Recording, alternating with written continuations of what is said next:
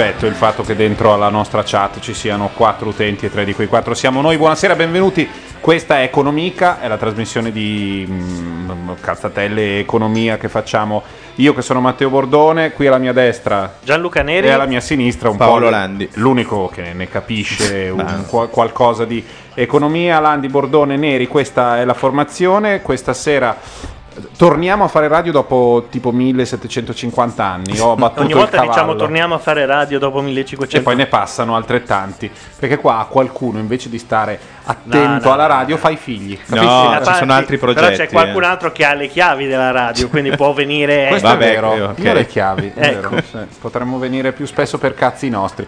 Comunque sia, ehm, cominciamo. Con cosa cominciamo la puntata esattamente? Qual è il primo tema che abbiamo deciso di. Ma eh, avevamo- volevamo fare un accenno al- all'aumento dei tassi della Banca Centrale Europea della settimana scorsa, spiegheremo cosa, cos'è Mm? a- a grandi linee.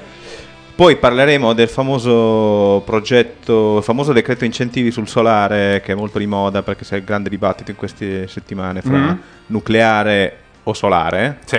E abbiamo al telefono un nostro ascoltatore che ha fatto un impianto fotovoltaico Mm. e gli chiediamo un attimo di spiegarci co- come funziona, due numeri e poi diremo perché c'è una scelta importante per il paese fra il solare e il nucleare. A proposito di questo, Sì. abbiamo deciso questa sera, in teoria dovevamo anche così guardare un pochino la disfatta dell'Inter, Eh. Eh, Ma- per alcuni con goduria, per altri con dolore, però la tecnologia che tanto noi... La convergenza. È la convergenza che ci fotte un po', sì, perché qua noi facciamo entrare in questa stanza una serie gigantesca di segnali, mezzi di comunicazione, social network, eh, sì, delle, delle- delle cose incredibili. Capitalisti di Ventura, anche Ah, loro ci certo, sono, certo. capitalisti Quelli di del Ventura, 400. la polizia di, di- di Facebook, Cioè, abbiamo tutto dentro questa stanza, ma la Ma- televisione, che è un'invenzione È un satellite eh? questa televisione? televisione è un si, DTT. si arrende pian piano perché l'altra volta si è arreso Sky mentre Sì. lo stavano Mm. guardando e stavolta è il digitale terrestre quindi non non, va, abbiamo ma non nemmeno c'è un cazzo Cioè, di non va il digitale siamo terrestre. attaccati all'antenna centralizzata quindi non è che possiamo È metterci un problema del e condominio, andiamo a suonare. Cioè, No, Andiamo subito In realtà dall'amministratore.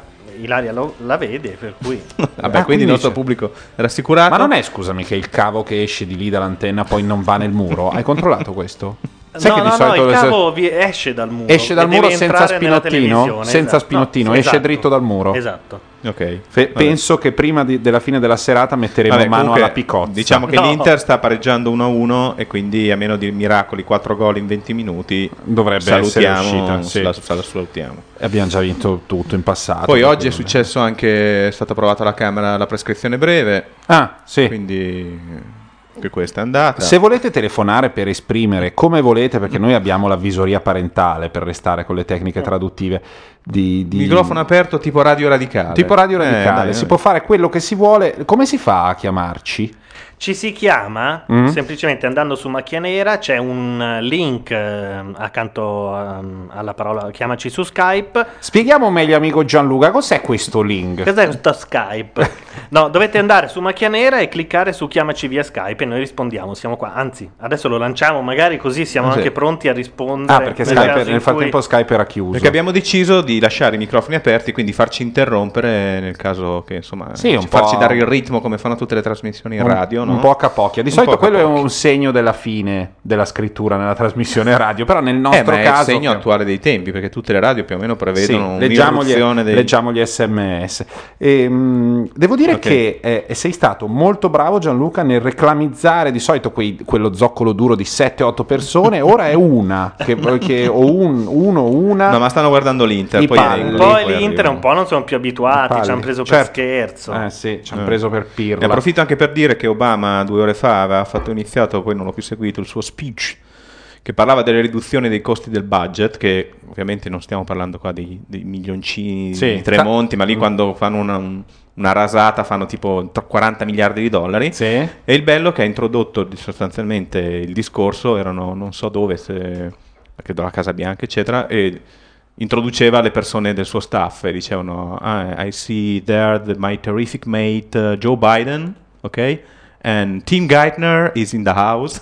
Questo è il tono in Sì, cui sì. Obama apriva lo speech, diciamo, Che de- del il to- tesoro. che è un po' il tono di faccio passare la statuetta di Priapo e tutte fate finta di fargli un pompino. è quel tipo di tono, però applicato non a situazioni di smutandamento, ma a una familiarità E nell'essere serie e è preparate. cultura pop, insomma, Cultura sostanzialmente. pop. Perfetto. Abbiamo dei sottotesti che passano sotto Degli come inside joke. i piranha quando sei sulla bagnasciuga, però Però abbiamo guadagnato con, questo- con questa gag, abbiamo guadagnato Simone B. Ah, ecco, Oh, ero indeciso vedi. tra Elle Palli e Simone B in chat. No, le palle lì da, da- da prima ed è forse la nostra più affezionata o il nostro affe- più affezionato Ah, ecco, ne approfitto che siamo in diretta, quindi inchiodiamo Gianluca le sue responsabilità. Io ho la gente che mi ferma per strada e chiede i podcast. No, giuro, si avventano Ecco, tutti ecco, su di me. Questa è una cosa No, tu buona. hai rotto i coglioni. Siccome in questo computer risiedono i podcast, eh, se poi troviamo Spegniamo- una chiavetta, spegniamo il io cellu- li porto cellulari, di là, li uploadiamo e siamo a posto. Eh, ok, infatti No, ma essere... tu non puoi tirare fuori dei problemi tecnici che non riguardano il nostro pubblico e i nostri ascoltatori. Non è che ah, si è rotto il cavo, non frega un cazzo a nessuno. Ci vogliono i podcast Eh, ma che ci sono due da millenni. L'ultima volta che hai cercato di fare i podcast stavano iniziando gli Oscar. Erano 5 minuti prima e adesso mi metto a taggare i podcast. No, ti spacco Però il io la buona in volontà testa. ce l'avevo messa. Sì, sì, va bene, però Ok. eh, devi un attimo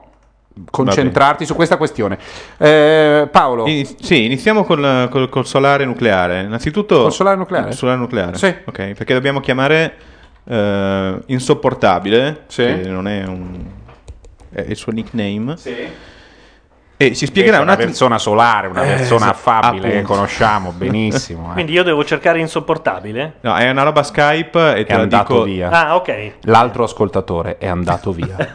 cioè, ne è uno solo. No, perché ha Quello che detto tanto c'è il podcast. È rimasto uno e nemmeno Ma hai tanto fatto il attento. link giusto o ce ne sono 75 che No, dicono "Oh, ma qui non il c'è nessuno il link- nell'altra adesso lo vado a stanza di. Irk Allora, eh, no, Circ". scusa, Matteo, tu, visto che hai tu- i, tuoi, i tuoi buoni contatti col Giappone, Sì. allora eh, abbiamo una nuova Chernobyl, però ormai, essendo un mese che siamo su questa cosa, Sì. il panico ha raggiunto, diciamo così, livelli minimi in giro, cioè la cosa là sta peggiorando, rapi- pa- pare, La- e, e- ah. e quando se ne parla sempre meno, tu ci puoi dire se, se hai avuto contatti con le persone Allora, che sono io, io ho contatti con uno dei... Gianluca, prestami attenzione, guarda Ok. questo cellulare, chiama questo numero.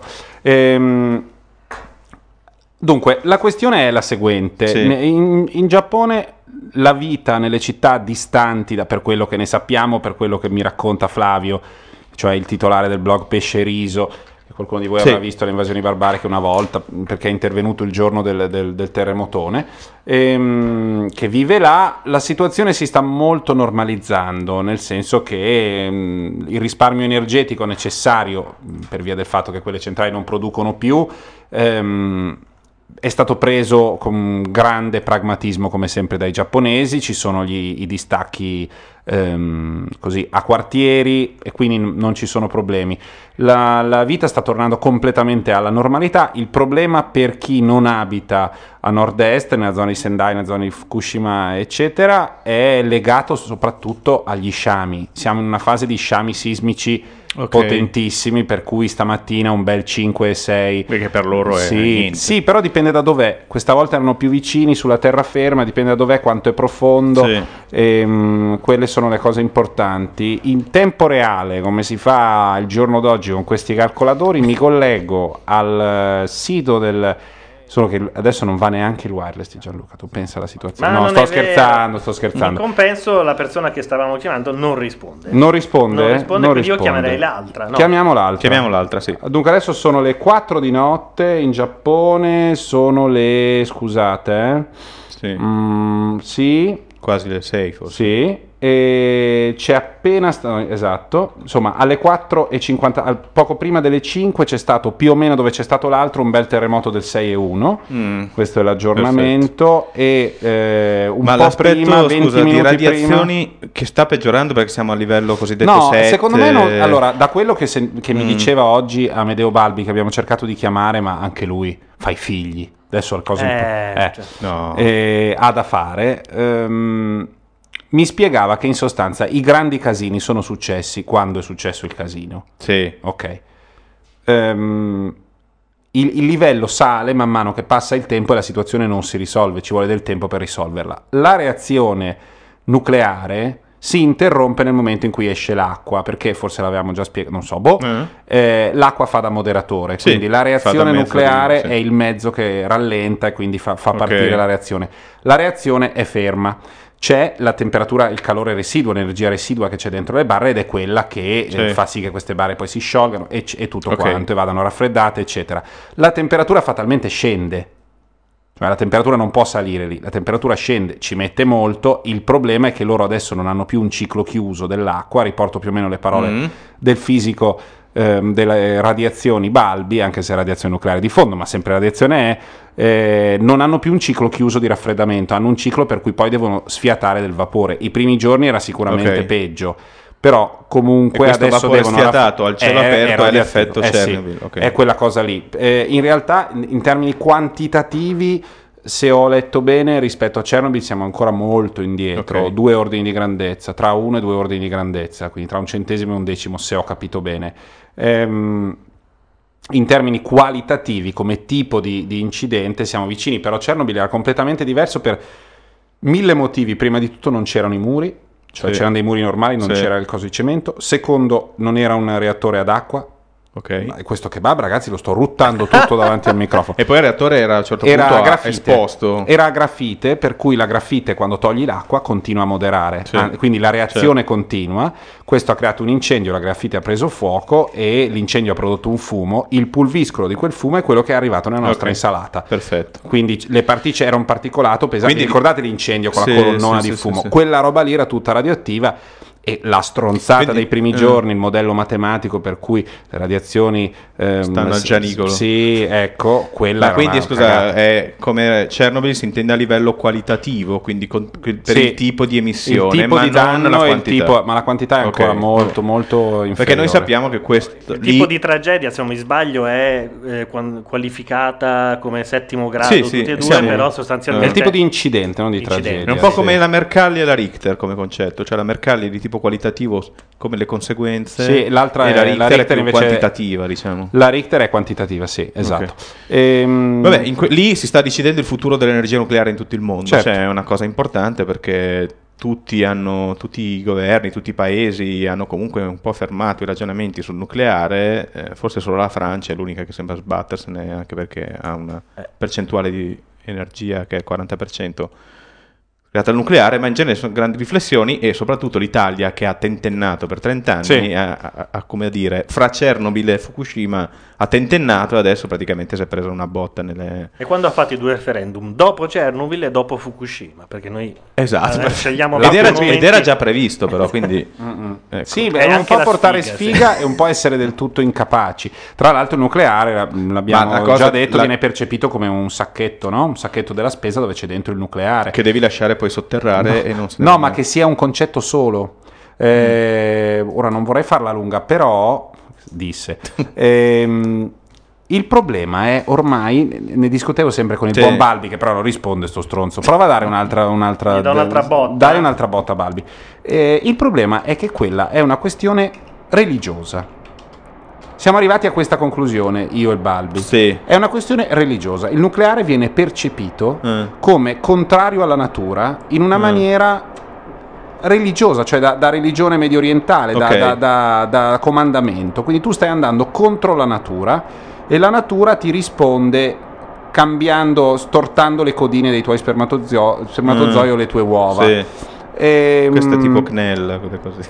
sì, e- e il- quello che fa la diossina, quello che fa il cromo esavalente, quello Mm. che fanno tutti i residui in percentuali variabili del- delle produzioni industriali o le componenti, la chimica che viene utilizzata, vengono percepiti come danni collaterali che non vanno a intaccare la natura profonda Sì. dell'uomo. Per qualche assurda ragione, il nucleare, che è molto più naturale di altre cose, certo che... Abbiamo Balbi?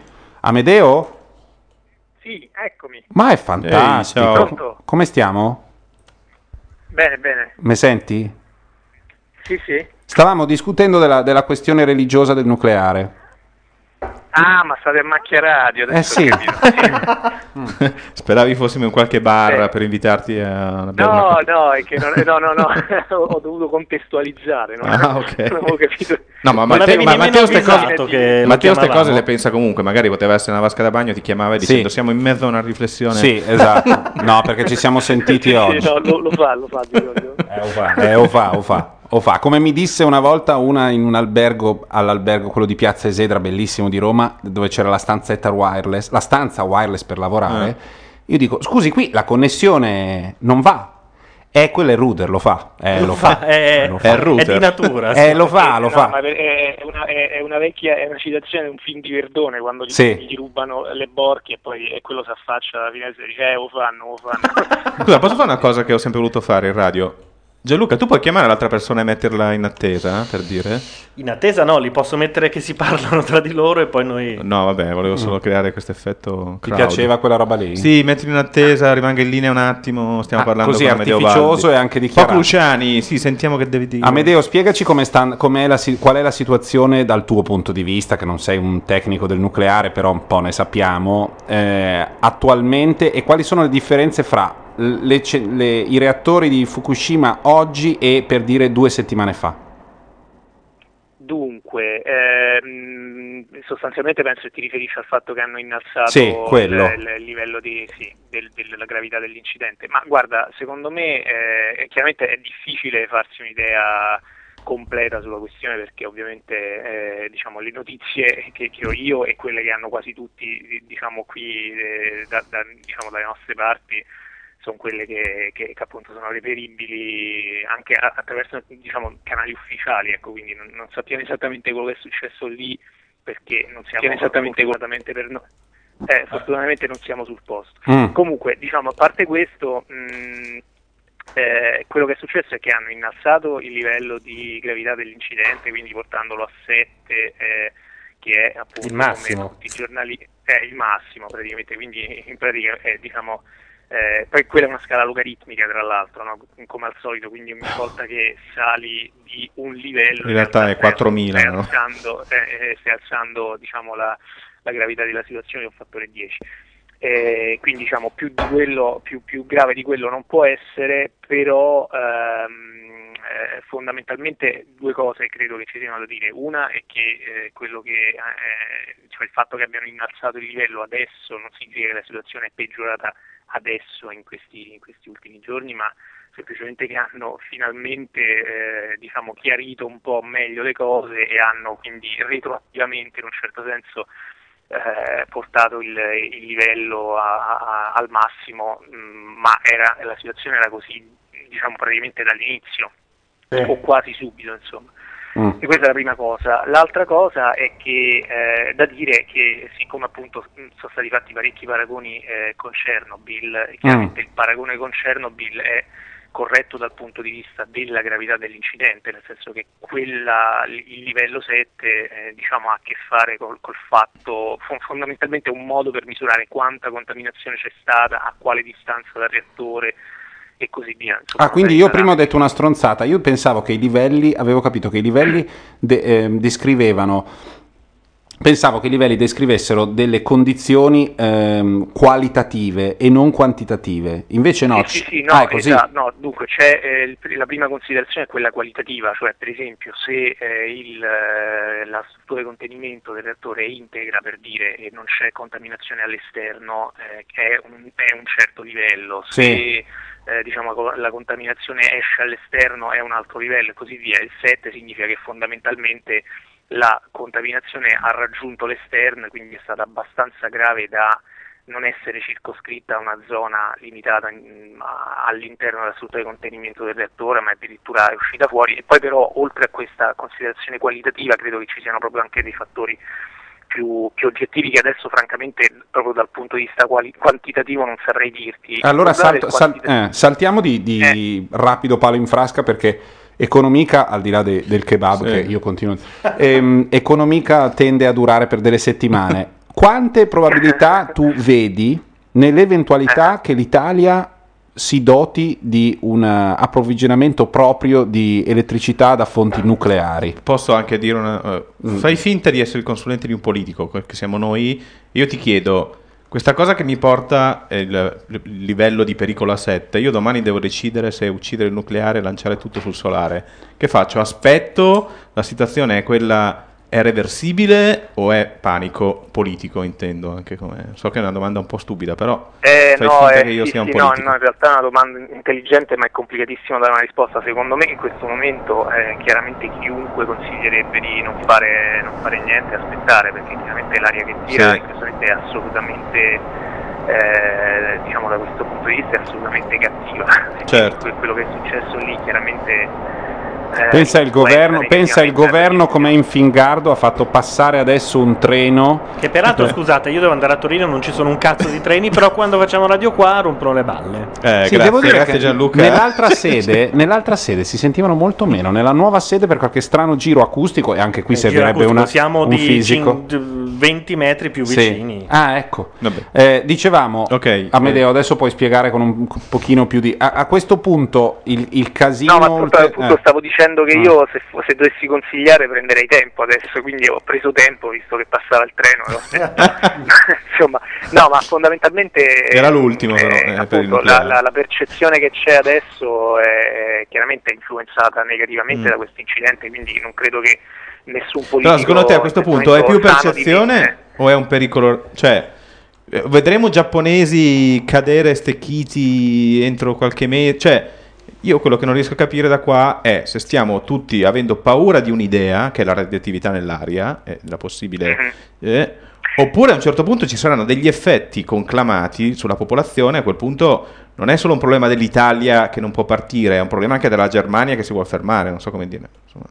Sì, sì, no, Mm. certo. Dunque, secondo me, eh, allora, ovviamente sono vari problemi intrecciati, ma Certo, insomma, allora, il sì. primo problema è che in questo momento, secondo me, nessuno è in grado di dirlo con certezza, Ok. perché, eh, non, perché non è veramente, non è chiarissima la situazione della contaminazione lì in Giappone, quindi eh, esattamente, per esempio, si parla molto dello iodio e del cesio, quindi quello è chiaro che sono stati eh, che sono due prodotti di reazione che sono stati sicuramente rilasciati, eh, le quantità eh, chiaramente andrebbero eh, stabilite con, certa, con un certo grado di, di certezza e in questo momento questa, questa cosa ufficialmente non è stata fatta, anche molte delle stime che si sentono sono stime fatte eh, appunto sono stime, cioè non, non sono- non credo che siano misurazioni eh, diciamo accurate fatte lì sul posto e, e nella centrale.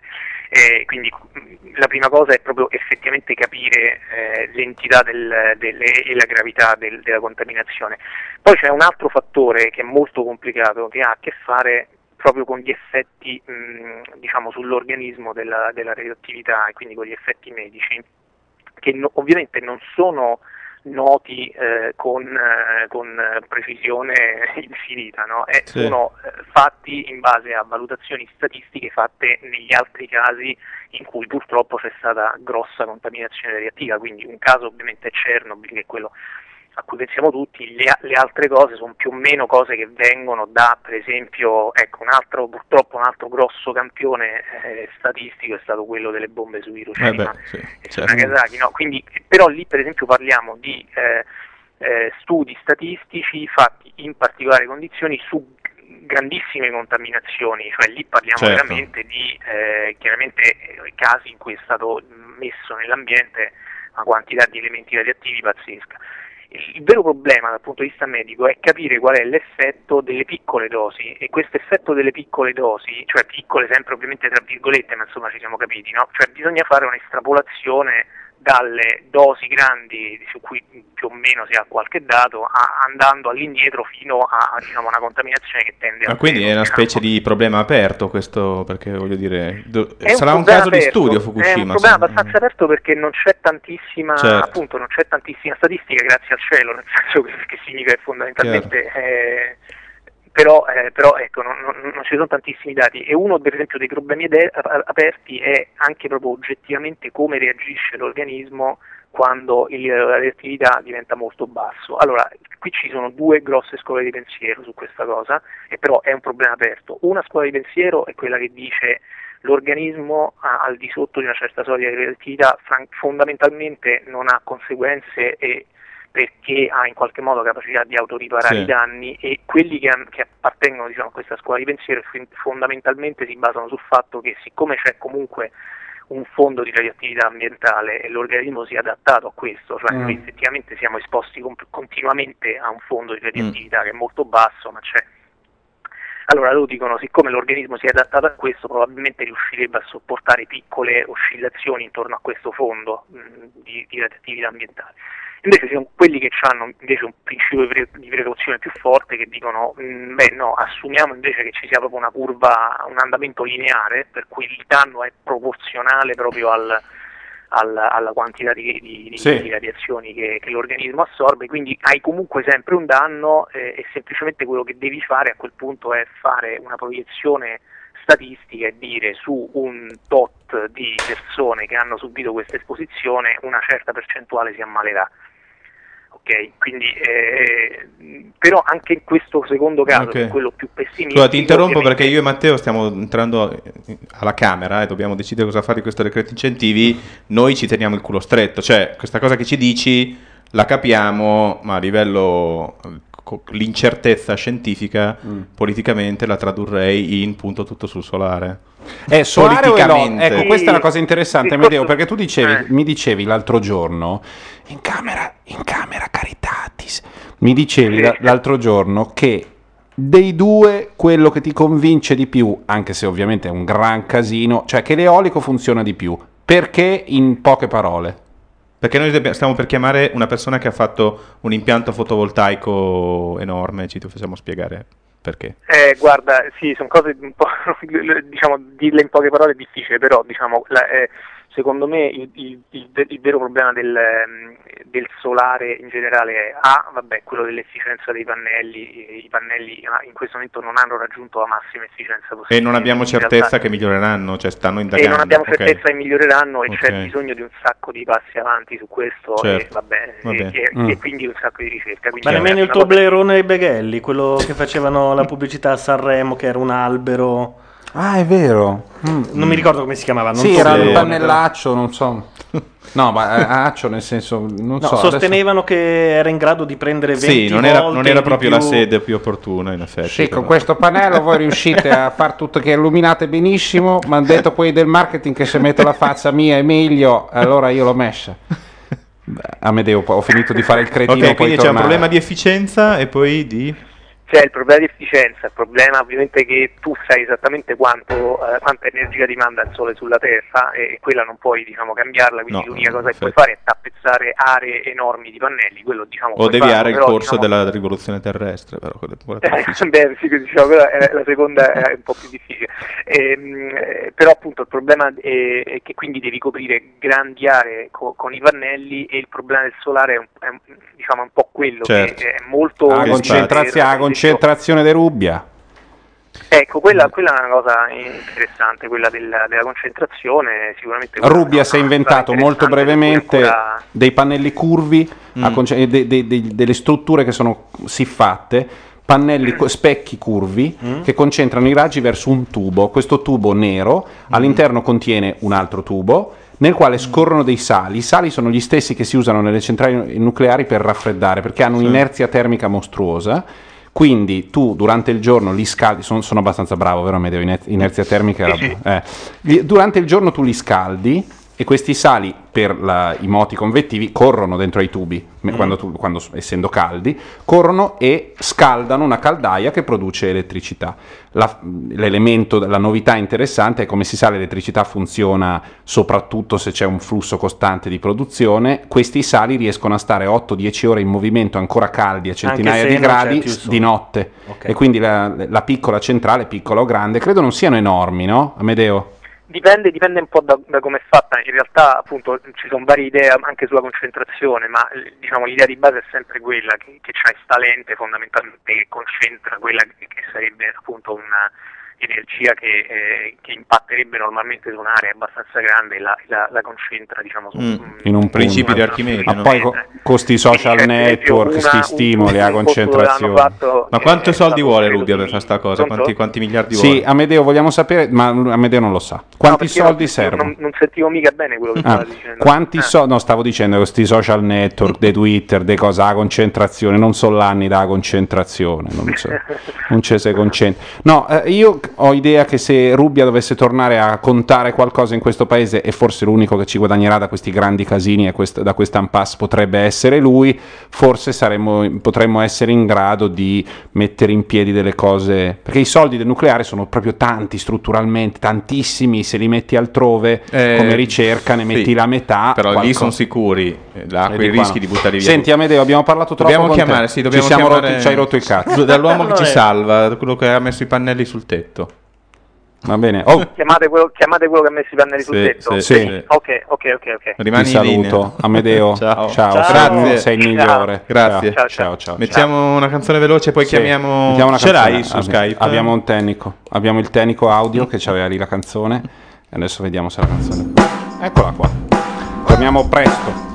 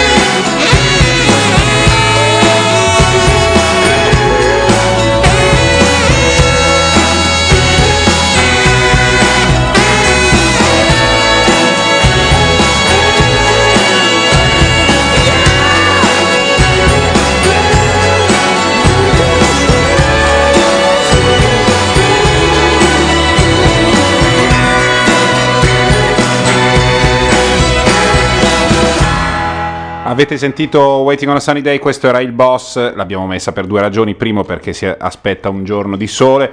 E secondariamente perché Max Weinberg, quella specie di martello randellante alla batteria, oggi ha compiuto 60 anni. State ascoltando Economica, questa è Radio Nation. Noi siamo Matteo Bordone, Gianluca Neri e Paolo Landi. Stiamo parlando ehm, di Solare, energia appunto, Sunny Day, direi, e, anche per e di solare. Esatto, e, mm, e di solare e abbiamo, dovremmo avere al telefono una persona che eh, si è, si è- si Si è fatta l'impianto, come si dice, non l'impianto stereo, si è fatto il fotovoltaico. Pronto? Pronto? Non si sente niente e il tecnico audio se n'è andato. Eccolo, Sì, eccoci, ecco- ciao. ecco. Come Ciao. va? Scusa il ritardo con cui ti, ti chiamiamo, ma abbiamo avuto una coda sul No. nucleare.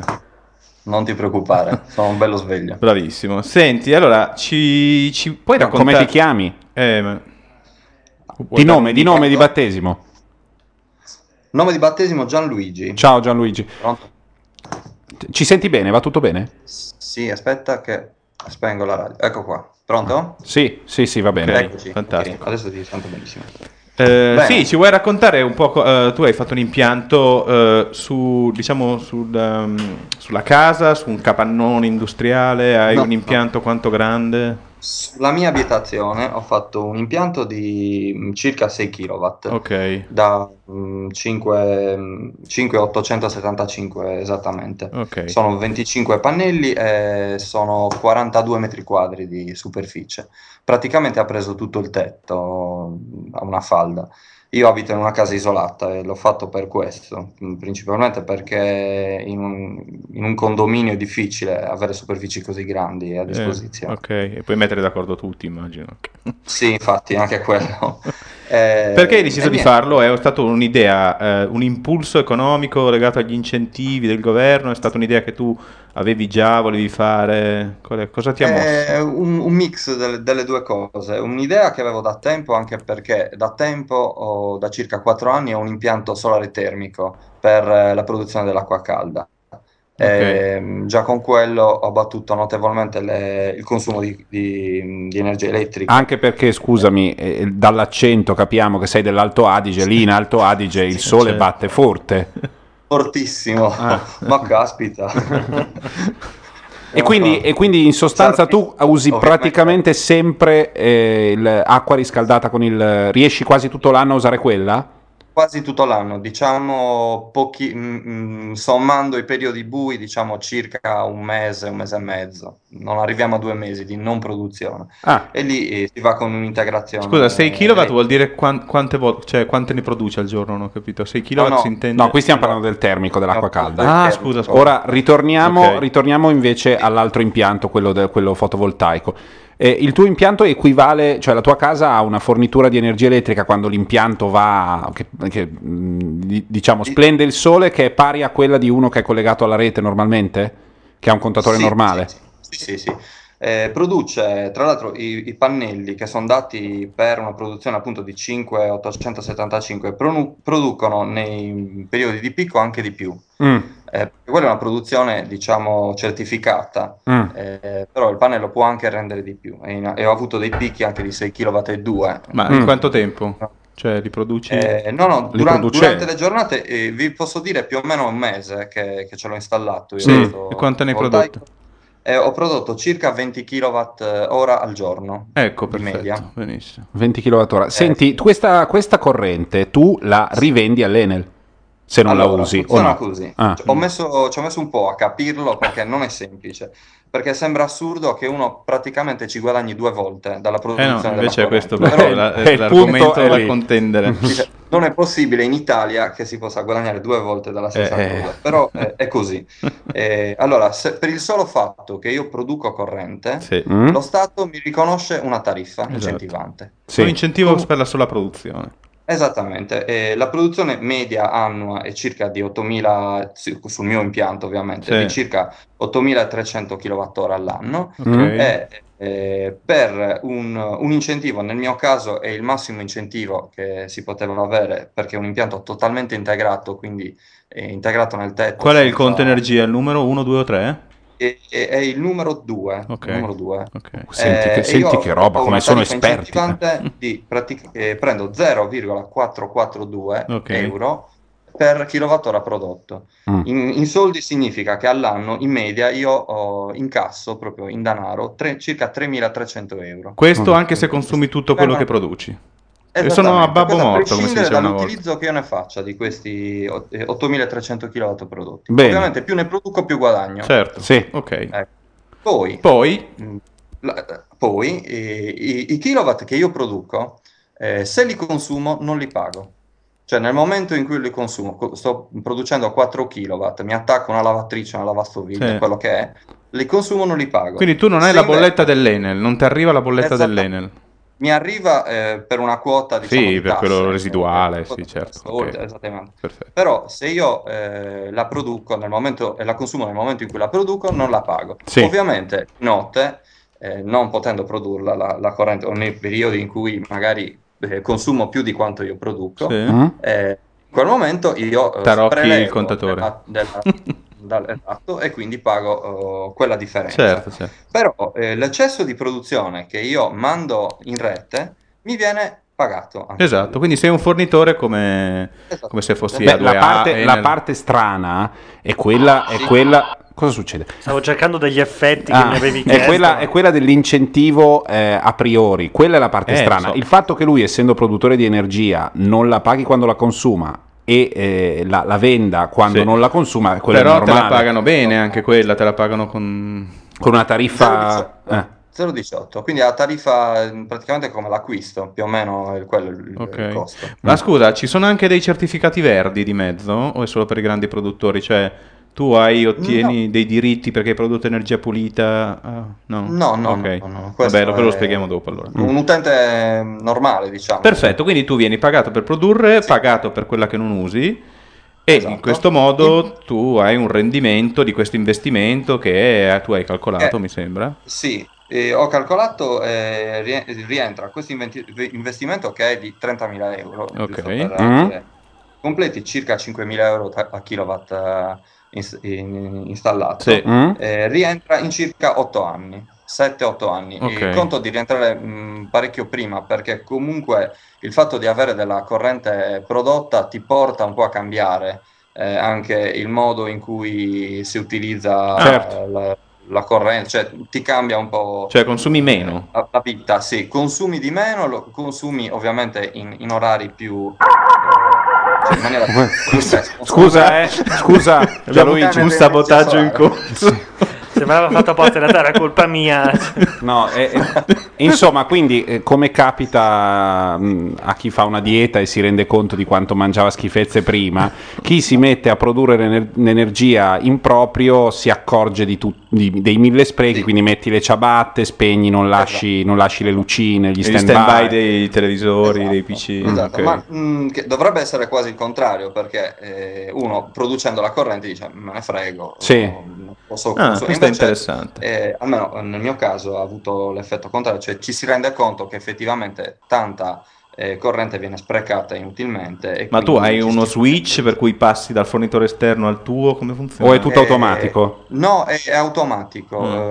Eh, praticamente ci sono due contatori. Un- il classico contatore è attaccato alla rete Mm. e poi un altro contatore che è a valle dell'impianto che eh, immette la corrente in rete oppure nella, nella casa. A seconda degli quadro- assorbimenti, se, se sono in positivo o in negativo. In La cosa anche esatto. interessante è che Gianluigi, Gianluigi giusto sì, Sì, sì. ehm, ha un utilizzo della corrente che è inverso a quello, un utilizzo dei, dei- dei- dei- un uso degli utilizzatori di corrente elettrica che nell'arco della giornata è l'opposto di quello che ci spingono a fare eh, come utilizzatori di corrente prodotta in massa. Esatto. Cioè normalmente ti dicono, visto che le centrali vanno sempre, soprattutto quelle e, e il momento di massimo assorbimento è sempre durante il giorno e non durante la notte.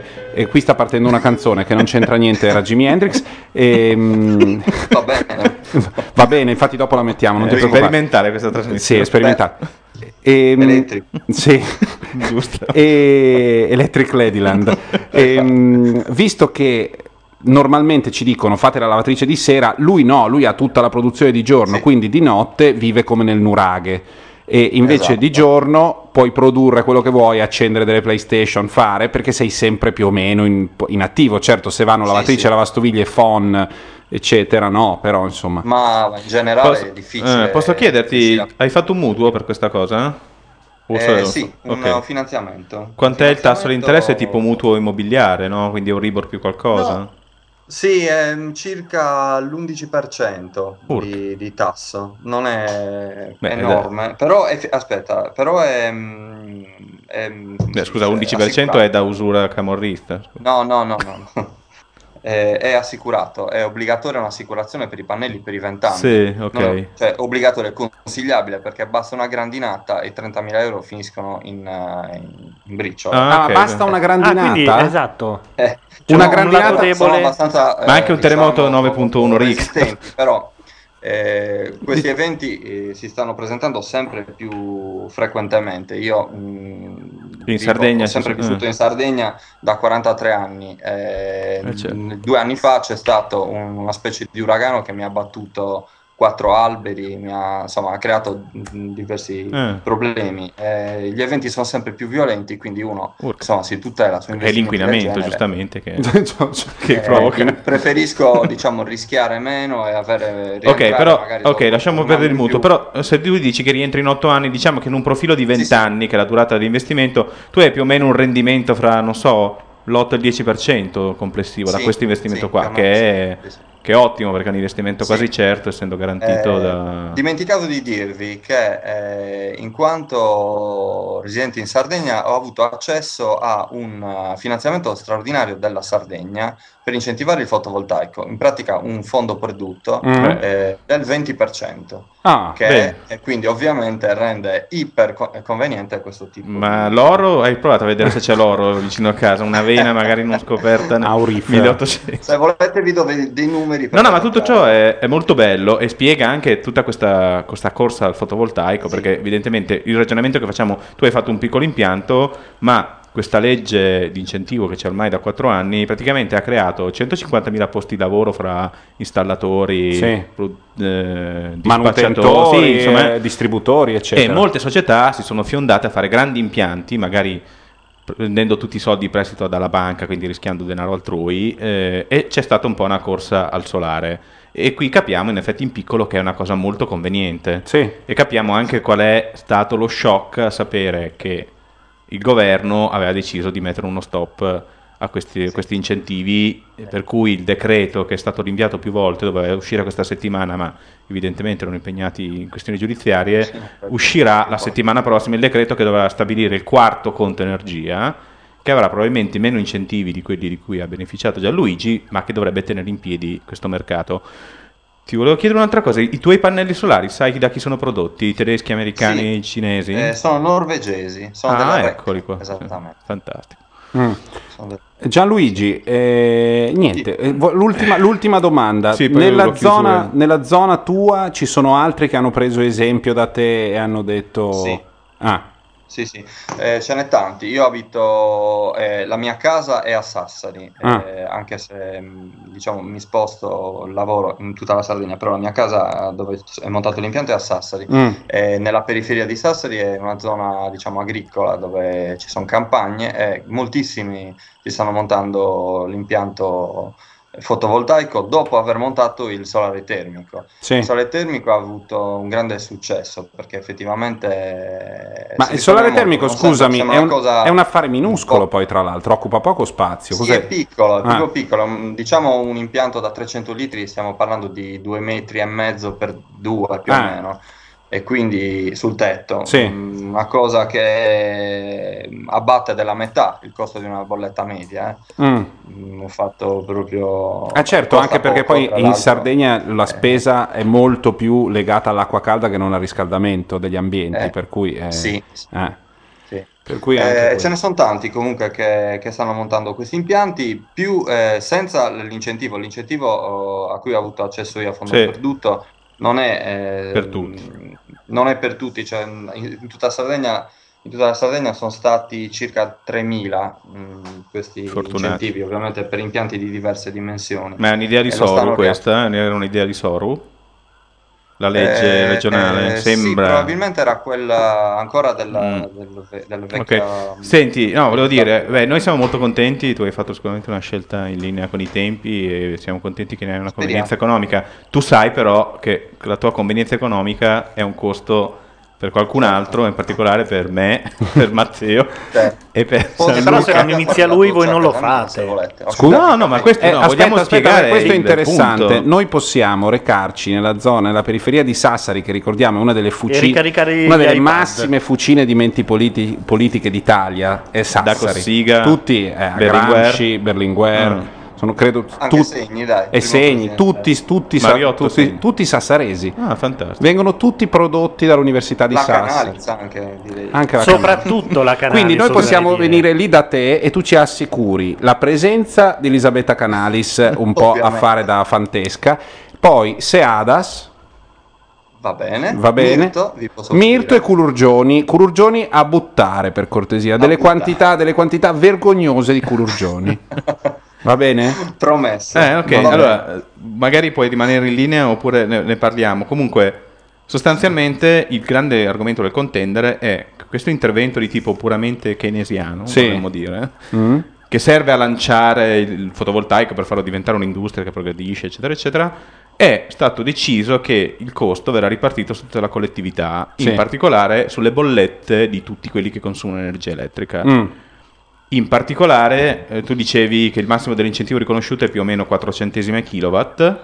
Sì. Questa, questa maggiorazione verrà ri- m, caricata sulle bollette mie di Gianluca e Matteo sì. più o meno per un, un centesimo e mezzo, Mm? perché noi abbiamo degli impianti casalinghi, Sì. e via via salire fino alle grandi imprese che consumano molta energia che pagheranno fino a 4 centesimi e mezzo sostanzialmente per tutta l'energia prodotta. Quindi se vogliamo fare una scala, alla fine soprattutto sulle aziende che consumano molta energia per produrre, verrà caricato interamente il costo dell'incentivo del solare nei prossimi vent'anni. Mm. Eh, ovviamente, visto che tutti usano l'energia e che nessuno può scappare, è, è stato detto che più o meno questa è una tassa. Sì. E il governo, invece di dire c'era da fare una tassa di a 6 miliardi l'anno per pagare il solare, ha nascosto questa tassa nelle pieghe delle bollette. Sì. Infatti non si capisce se voi leggete le bollette non avete idea di cosa stiamo parlando, Mm. ma sostanzialmente per chi riesce a leggere queste tariffe c'è una componente che si chiama A3 incentivi al solare Mm. che con le nuove tariffe dell'energia uscite il primo aprile è evidente crescono in maniera esponenziale. Esponenziale vuol dire che per le grandi imprese c'è un consumo, un impatto di circa il 5% in più nel costo de- de- dell'energia, Mm. che per molte piccole imprese è la seconda voce dopo il personale eh? Sì. e per molte rappresenta un taglio dell'utile molto importante, stiamo parlando anche di 10-20%, quindi Sì. è come se fosse stata messa una tassa sulle imprese sostanzialmente, Mm. che in altre circostanze avrebbe creato sostanzialmente discussioni infinite, soprattutto appunto ancora una volta per un governo liberal, liberista, o- Sì. eh, eccetera. Come. È Esatto. la- quella versione del liberismo come Quindi è qui il punto. Allora, tutti siamo d'accordo che il solare è una fonte importante. Noi dobbiamo arrivare al 20% di energie rinnovabili entro il 2020, questo è il famoso Sì. direttiva europea seguita da Tokyo, eccetera. Kyoto, scusate. Eh? Il protocollo di Kyoto, non a caso Giappone. che- Sì. Attualmente noi avevamo una capacità delle rinnovabili fino a 5 anni fa di circa il 5% del totale della produzione, Adesso soprattutto idroelettrica. Sì. Siamo balzati più o meno al 9 ed è tutto impatto del nuovo solare, dell'eolico, di tutte queste cose che sono state fatte in questi 3-4 anni. Quindi, Quindi Mm. dobbiamo ancora crescere in questo punto, Mm. ma soprattutto il grande dibattito a livello politico è questo 4% ci sta costando l'anima degli mortacci. Sì. Soprattutto in un paese che si sa che ha già il costo dell'energia più alto possibile, le imprese sono già tassate tanto, non siamo competitivi. Mettiamo un altro costo che si scaricherà sui prezzi perché le aziende non hanno voglia ovviamente di perdere l'utile, quindi Certo. scaricano i, i costi sui prezzi. Alla fine si tradurrà in parte in maggiore inflazione per i singoli, diciamo la bolletta crescerà forse boh, del 2%, ma Mm. poi pagheremo di più i prodotti perché l'inflazione si scarica a valle su tutte. Però non si fa ricerca se, tu, se qualcuno Appunto. intanto non Il grande, allora, il punto è questo, la, la polemica è questa, si è cominciato finanziando subito, diciamo, il consumo dei piccoli impianti, come dimostra questo Mhm. Gianluigi. Questo investimento sta in realtà finanziando la ricerca o stiamo semplicemente finanziando i norvegesi che vendono Beh, i pannelli di prima Blerone generazione? Beghelli, è uscito. Ah, io mi ricordo, oh, sono riuscito a trovare, eh. Riuscito- si chiama l'albero d'oro. L'albero d'oro, sì, L'albero esatto, d'oro. Beghelli. E- eh, ma il punto è questo, cioè le, le imprese, i montatori, installatori, tutte queste, cioè il consumo a livello di grande pubblico Sì. è tipico delle, econo- del- delle tecnologie già mature, di solito si investe con dei prodotti sperimentali, Sì. ad esempio Google, eh, notizia di ieri, ha fatto il più grosso impianto solare nel deserto del Mojave in California Sì? e ha fatto una roba pazzesca investendo soldi di Google per motivi anche legati all'etica, Ah, Sì, eccetera. immagine, eccetera. Esatto, ma noi stiamo già finanziando un consumo di massa, siamo sicuri che le imprese non ne approfitteranno per fare subito dei soldi E, e, non si invest- in, in- e ne in approfittano degli cantina. incentivi per guadagnare subito e gli investimenti si vedrà, perché come dice Gianluigi questi impianti più o meno hanno una durata garantita di 20 anni. È probabile che Gianluigi fra 20 anni dovrà rifare l'impianto, confermi? È, è un'ipotesi. Eh, mm, diciamo durano di più, sono Sì. dati come durata per circa 30 anni. Ok. Però sì, a un certo Però punto. scusa, dopo risolviamo sono così. Il punto è, fra 30 anni 30 anni ci sarà una tecnologia- dell'85%. Gianluigi, Mm, fra 30 anni 30 anni, ok, rifarà l'impianto anche senza incentivi o no? E questo è il discorso vero che è da discutere. O se no, ho un'idea per risolverla. Lui mette fuori da casa una piccola presa e noi, se ci troviamo a passare vicino a casa sua, possiamo ricaricare i telefonini. una questo, o due volte. con questo io penso di poter chiudere que- que- questa parte. Gianluigi, grazie mille. Grazie davvero. Grazie, Grazie mille, grazie Ciao. mille. E proprio Grazie. perché uno dei suoi album si chiama Electric Ladyland, sentiamo un pezzo di quel signore che sapeva usare la chitarra elettrica meglio di chiunque altro. Quando lo videro pensarono che mh, fosse finita per tutti. Se riusciamo, sì, sì, lui. Il pezzo si chiama, come si chiama? Could This Be Love, mi sembra. May This Be Love. May This Be Love. Lui è Jimi Hendrix.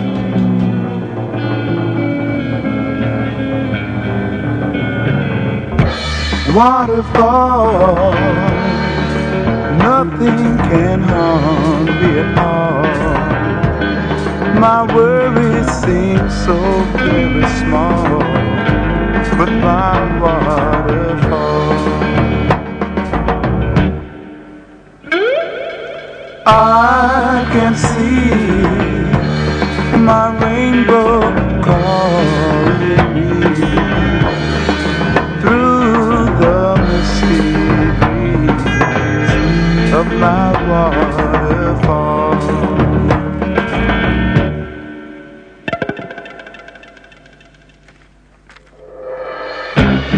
Some people say daydream is for all the lazy-minded fools with nothing else to do. So let them laugh, laugh at me. So just as long as I have you to see me through, I have nothing to lose. Long as I have you.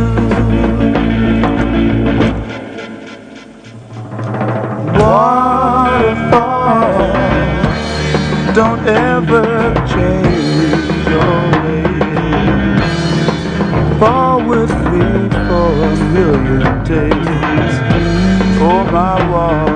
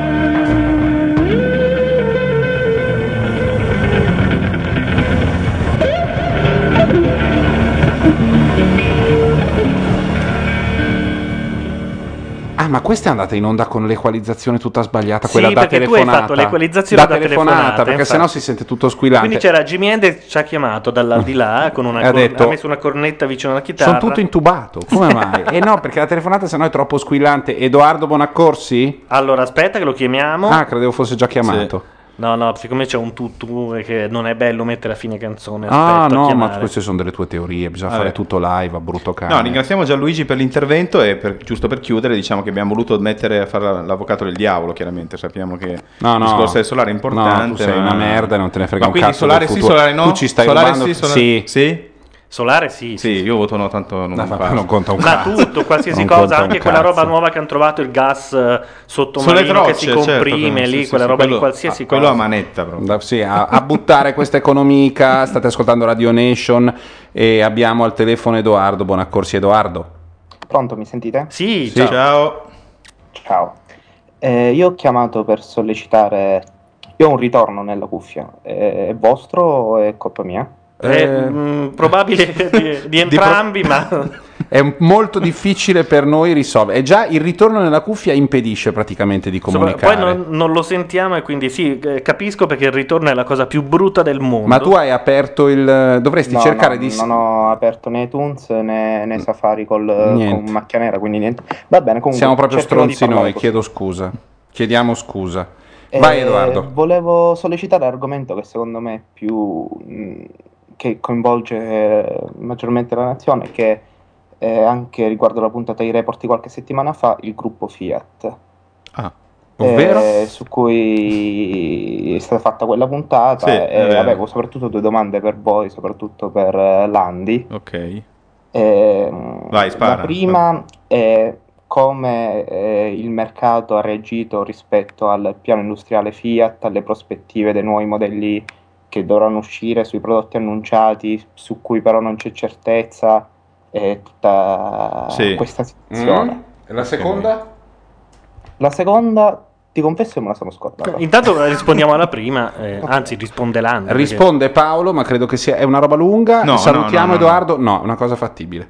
Ok, ma allora la Fiat è, è un titolo un po' strano, nel senso che è- un titolo che reagisce alle notizie in maniera piuttosto eh, scon- sconnessa. Eh, essendo una- un'azienda di cui si dubita dell'esistenza nel futuro, sostanzialmente, è un'azienda che negli ultimi anni è molto, gio- è molto stata in bilico fra la perdita, il piccolo guadagno, la piccola perdita, un migliore guadagno. In realtà gli investitori su Fiat hanno un occhio lungo, cioè chi vuole scommettere che sarà ancora viva fra dieci anni compra Fiat, chi Mm. non ci crede vende Fiat, ma non è un titolo che si muove in base ai dati di trimestri, perché non ci si capisce niente. Anche sta cosa della Chrysler, eh, Marchione ha annunciato che la Fiat è arrivata al 30% di Chrysler senza Mm. metterci un soldo, ha annunciato che da- arriverà al 50% Ma è di vero? Chrysler. Sì, sì. Ah. Probabilmente senza metterci un soldo, perché quell'accordo con Obama che ha dato i prestiti pubblici in cambio di tecnologia è tutta una cosa che sta succedendo, che sappiamo, ma che non ha dei valori. Eh, per cui Fiat fra dieci anni potrebbe essere la seconda azienda mondiale, o almeno a livello mercato americano italiano, o potrebbe essere finita. Mm. Quindi Ma sul al di là mer- dell'aspetto Sì. finanziario, Sì. che eh, secondo me è quello su cui erroneamente si, si è parlato di più, perché le macchine le devi fare buone se le vuoi vendere. Eh, ma per- Per è un vedere. titolo che però agli investitori dà molte soddisfazioni perché tende a crescere tanto costantemente, poi a un certo punto si decide che deve andare giù e va sempre giù costantemente e poi si risale, è una specie di...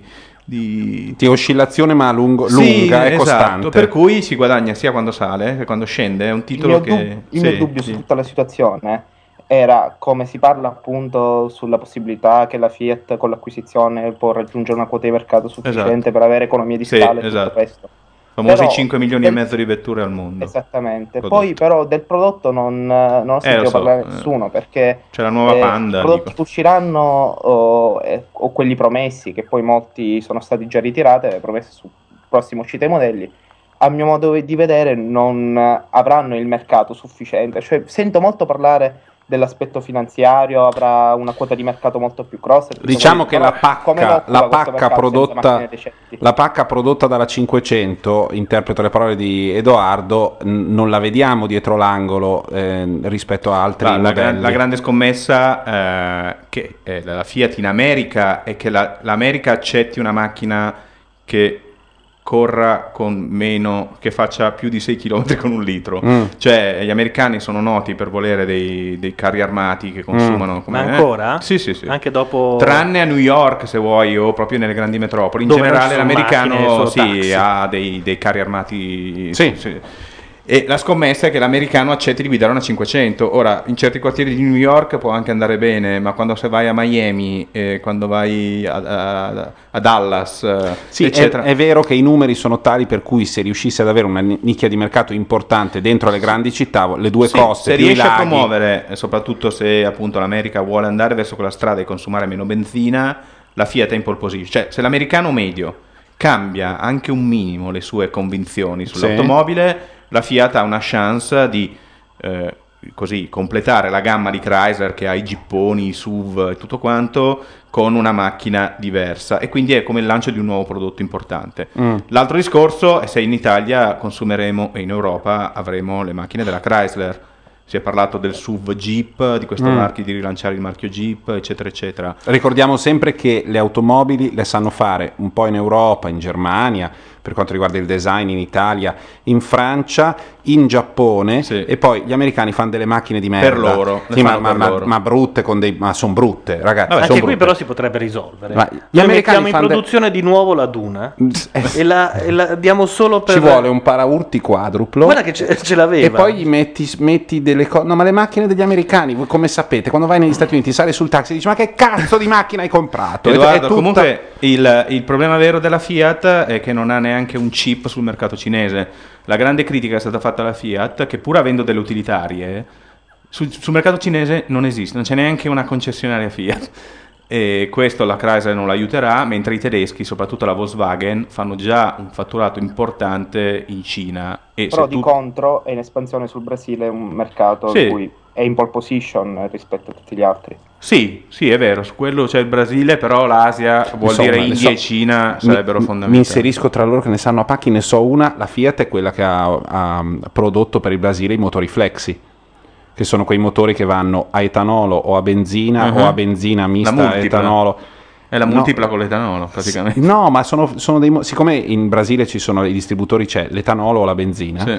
loro si sono. in- c'è questo motore che si chiama Flexi, che è un motore, se non sbaglio, Flexi, Sì. che è un motore che permette di eh, mettere benzina o etanolo a, a percentuali molto ampie, insomma, come Sì. con. eh, ehm, tolleranze molto ampie che pare che in Brasile sia andato molto bene negli anni passati. Sono molto contento di questa fase In della trasmissione in cui Edoardo fa le domande vere. Su- proprio sul punto di vista manageriale, forse è l'unica che ha fatto nella sua storia in Ah. Brasile, sia per questo sia perché ha avuto l'idea abbastanza semplice di non vendere le stesse macchine che vendono qua. Mm. In Brasile vendono macchine totalmente diverse Mm. che sono tutta- mm, basate sull'evoluzione di quella che era la Palio italiana Ah. che hanno sospensioni e meccanica molto più resistenti rispetto agli standard della Fiat europea e quindi permettono di essere affidabili nelle strade Mm. brasiliane. Tu vai mai negli Stati Uniti per viaggi, lavoro, Sì. piacere? Ecco, devi guardarti attorno. Se tu nei prossimi mesi vedrai gente che guida utilitarie, fossero Fiat o non Fiat, o vedrai qualche cartellone che invece di dire con questa macchina potete stendere un bisonte, sa con questa macchina fate 15 km con un litro, Però in America allora la Fiat avrà si una sono chance. tutte convertite alle auto elettriche. Le? Le star. Ah, beh. A Los Angeles. che- No, è vero, è vero. Le star si sono tutte. Alcuni dei. Tranne dei- i rapper che vanno in giro con i No, ma gipponi. alcuni si sono comprati la, Prius, Prius, in, in, in Prius. coso, in, in California. Sì, beh, E quella è una cosa diversa però. Però Beh, è- ne hanno vendute tre. Sì, ma se noi cerchi- cambiamo il mondo con i consumi di Paola Maugeri, Brad non andiamo da nessuna cazzo di Cioè, parte. Paola eh. Maugeri Vabbè, come Edoardo, non indice- so se abbiamo risposto. Sì, comunque il dubbio è quello alla fine, perché Marchione sta dicendo tante cose, però alla fine ci vuole, cavolo, la macchina che vende e la Esattamente. Fiat è rimasta molto indietro, almeno quello che dà di nostra visibilità sull'Italia sicuramente, l'Europa in generale. Certo. La seconda bene, domanda era grazie. su quanto paga di tasse Marchion, eh? perché l'abbiamo No, visto no, sulle- no, la seconda domanda era, ora ci ho pensato nel, nel frattempo, era qual è la vostra opinione su quello che diceva Report eh, sugli incentivi statali che ci sono stati sul consumo di automobili, Mm. sull'acquisto di automobili con eh, bassi consumi Ok. in Italia negli ultimi anni. Sì, ok. Eh, loro parlavano, Report cercava di imputare questi incentivi come se fossero incentivi solo Fiat, di Mm. contro le dichiarazioni di Marchionne che, che si vantava di non aver ricevuto Certo. contributi statali. Eh, io in questo caso sono dalla parte di Marchionne perché eh, la Peugeot fa macchina a basso consumo, la Renault fa macchina a basso consumo, Mm. eh, anche i tedeschi fanno macchine a basso consumo. Eh, alla fine hanno goduto tutti di quegli incentivi, come li ha fatto qualsiasi Stato europeo.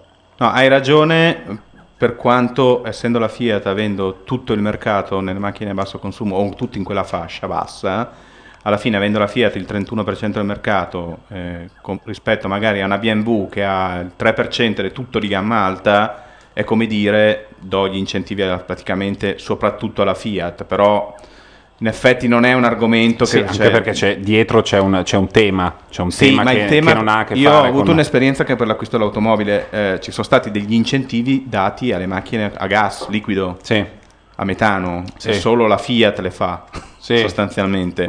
Ed, ed è Cioè, obi- come dire, un po' premiamo tutti quelli che iniziano con la F e Torino sì. per AT. ed è un concetto discutibile quello del gas metano perché è vero che ne consumi meno ma non stiamo parlando di una fonte Però rinnovabile esplodi, no? Come però io ho comprato un'auto ibrida eh, sì. No, è vero, è, pe- è più pericoloso. Pieno, No, ho insomma, comprato un'auto infatti ibrida. nella cronaca quanti sono esplosi negli ultimi anni? Beh, Tantissimi. intanto Ce li nascondono. Ho Svelateceli. Ho Ah. comprato un'auto ibrida e non ho potuto soffrire di nessun incentivo sull'auto elettrica perché mi ha detto il concessionario perché non avendo la Fiat un modello elettrico non fanno un incentivo per le auto elettriche. Quindi eh, sostanzialmente Questo non lo sapevo, ora Eh, ho sì. cambiato la mia opinione dopo. Eh, no, però voglio dire, mh, non è secondo me un argomento per dire no, adesso Marchione stai qua con le pause di un'ora per gli operai. Cioè, è un argomento ovvio se vuoi, Mm. eh, però non è, suffi- cioè, non è gli incentivi di quando la Fiat aveva il 60%, non è gli incentivi per pagare l'Alfa. Cioè, bisognerebbe dire Fiat hai ragione, però comunque hai avuto un vantaggio, parliamone, non fare proprio quello che se ne frega. Però è anche vero che un'azienda oggi in un contesto globale non puoi opporgli questi incentivi qua, perché se no ti dicono vabbè, allora per il solare stai mettendo su- sul piatto una cifra molto più grande di quelli degli Mm. incentivi di automobili. Quindi è un po'. Ecco, il report ultimamente è molto, molto drastico. C'è un fondo di verità, però secondo me ha ragione anche Marchione. Diciamo che sono due certo punto. puntate che Io non non è che- cambio la mia opinione per questo. Mm. Grazie mille, Edoardo. Edoardo? Ah, ce lo siamo perso. Ce lo siamo Oppure perso. ci ha salutato lui. Abbiamo Uno dei due, non so perché ogni volta che l'utente va giù, e forse è il solito problema di Skype, si alzano i grilli. Ah, può essere. Metti un po' quel signore a cui Eh, piaceva il pisello. Esatto, lui. Torniamo dopo. Questi sono i Queen. I want to break free. I want to break free.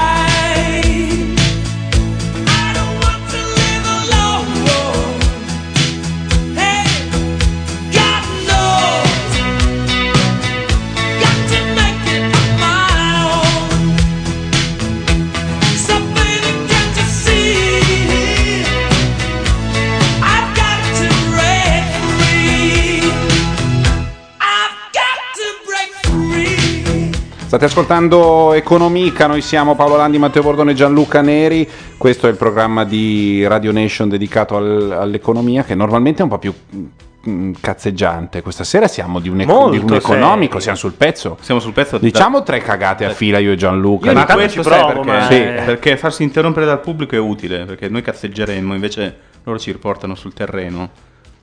E quindi credo che questa cosa dei microfoni aperti sia utile. Bene, allora Posso eh, chiedere un attimo Anzi, se qualcun su- altro vuole Sì, chiamare, esatto, eh, cos'è? trova l'indirizzo di Skype necessario sull'home page di Macchia Nera in questo momento. Volevo solo chiudere il ragionamento sulle necessità delle energie rinnovabili e auto. Perché... Grilli, grilli. Eh, allora, abbiamo detto che appunto in applicazione dei vari protocolli, vari accordi a livello europeo, direttiva, decreto romano, eccetera, l'Italia dovrà entro dieci anni riuscire a coprire il 17-20% del proprio consumo con fonti rinnovabili. Eh, consumo si intende non solo l'energia di cui abbiamo- ci siamo focalizzati, ma anche appunto il consumo delle, delle automobili, Mm. eh, altre forme di consumo di energia. E devo dire, per esempio, visto che parlavamo di auto elettriche, l'auto elettrica della Toyota in particolare, visto che parliamo di un'azienda anche parecchio in difficoltà in Mm. questo periodo, ha perso il 30% in borsa ed è un consiglio che vi do ne- appena le cose saranno calmate, Toyota. Sì.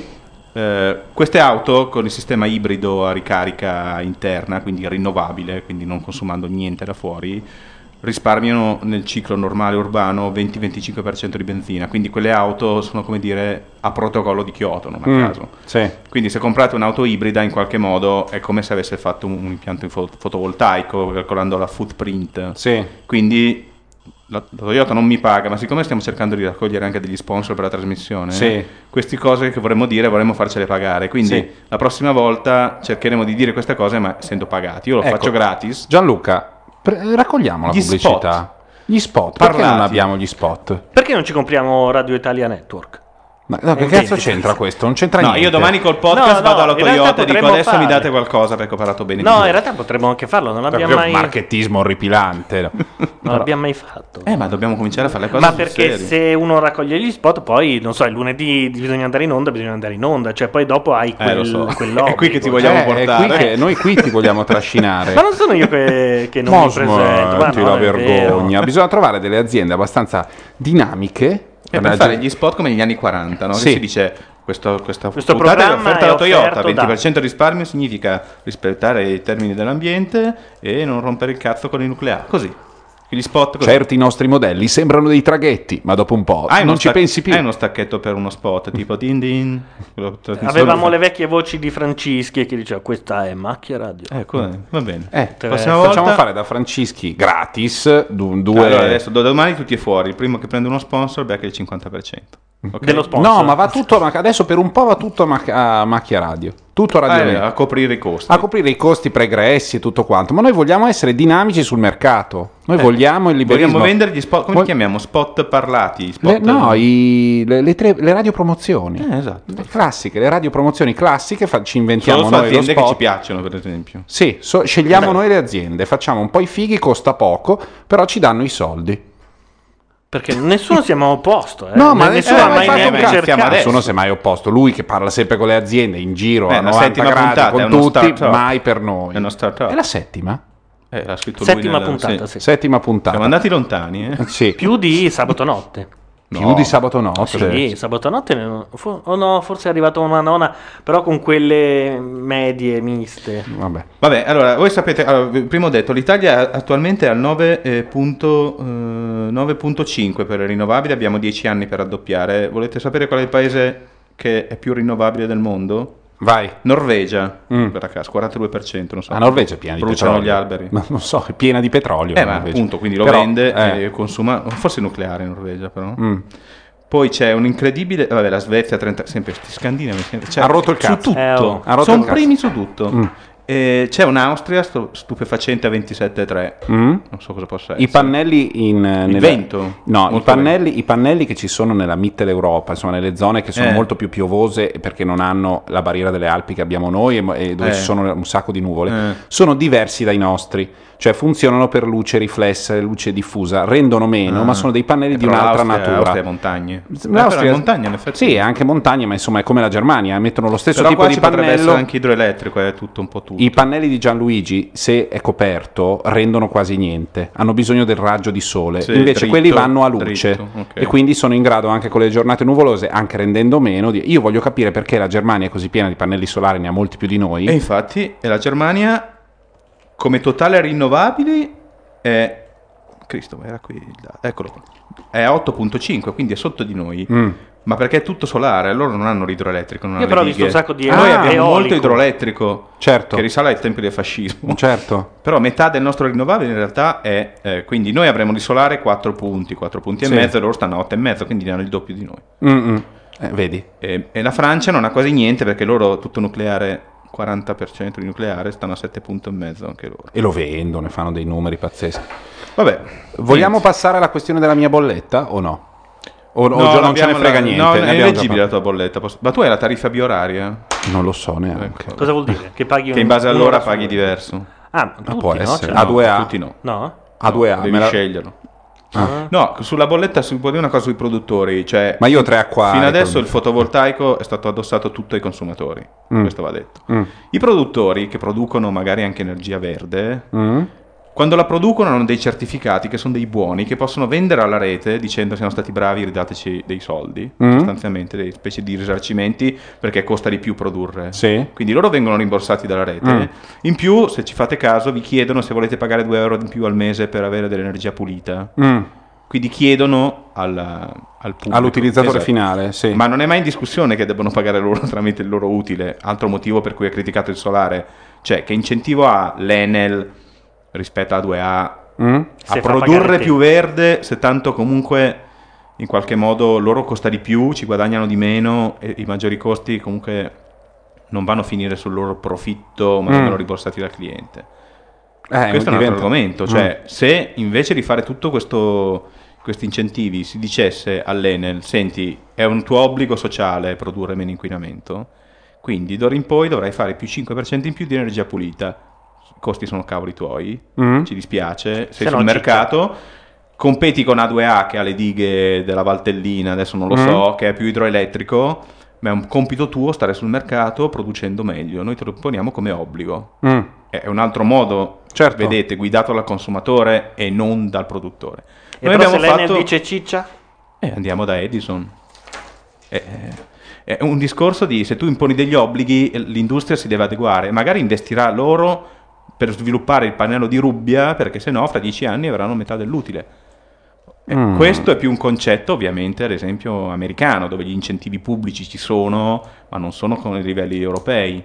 Da noi il concetto è che comunque Il costo dell'innovazione sociale, te- tecnologica Eh, e sociale è va sempre, sempre scaricato a valle. Sì. E quindi Non è mai, è quella la questione per cui, come mh, insomma, è un po' un mio pallino, non, non, non esiste a Milano un teatro o una biblioteca Silvio Berlusconi, che è una follia assurda, cioè l'idea che dentro un'economia di mercato come quella americana ehm, la presenza nel, nel sociale, in altri ambiti delle, delle compagnie ehm, sia anche fuori dagli ambiti st- stessi, dei ristretti delle compagnie, per cui Google per, per ragioni di immagini cabla la Eh, città, fa- fa il wireless gratis No, nella fa città, fa l'impianto, fa l'impianto nel deserto e ovunque ci sono fondazioni, teatri, biblioteche, ma non per, per una ragione che ha a che fare un po' con il senso di responsabilità, un po' con l'immagine, è un misto di tutto. Non è solo, distribuzione del profitto. non è solo, non è solo, eh, come dire, buona volontà, e non è solo immagine e paraculismo, è una via di mezzo, come sempre nelle cose, Sì. però questa via di mezzo produce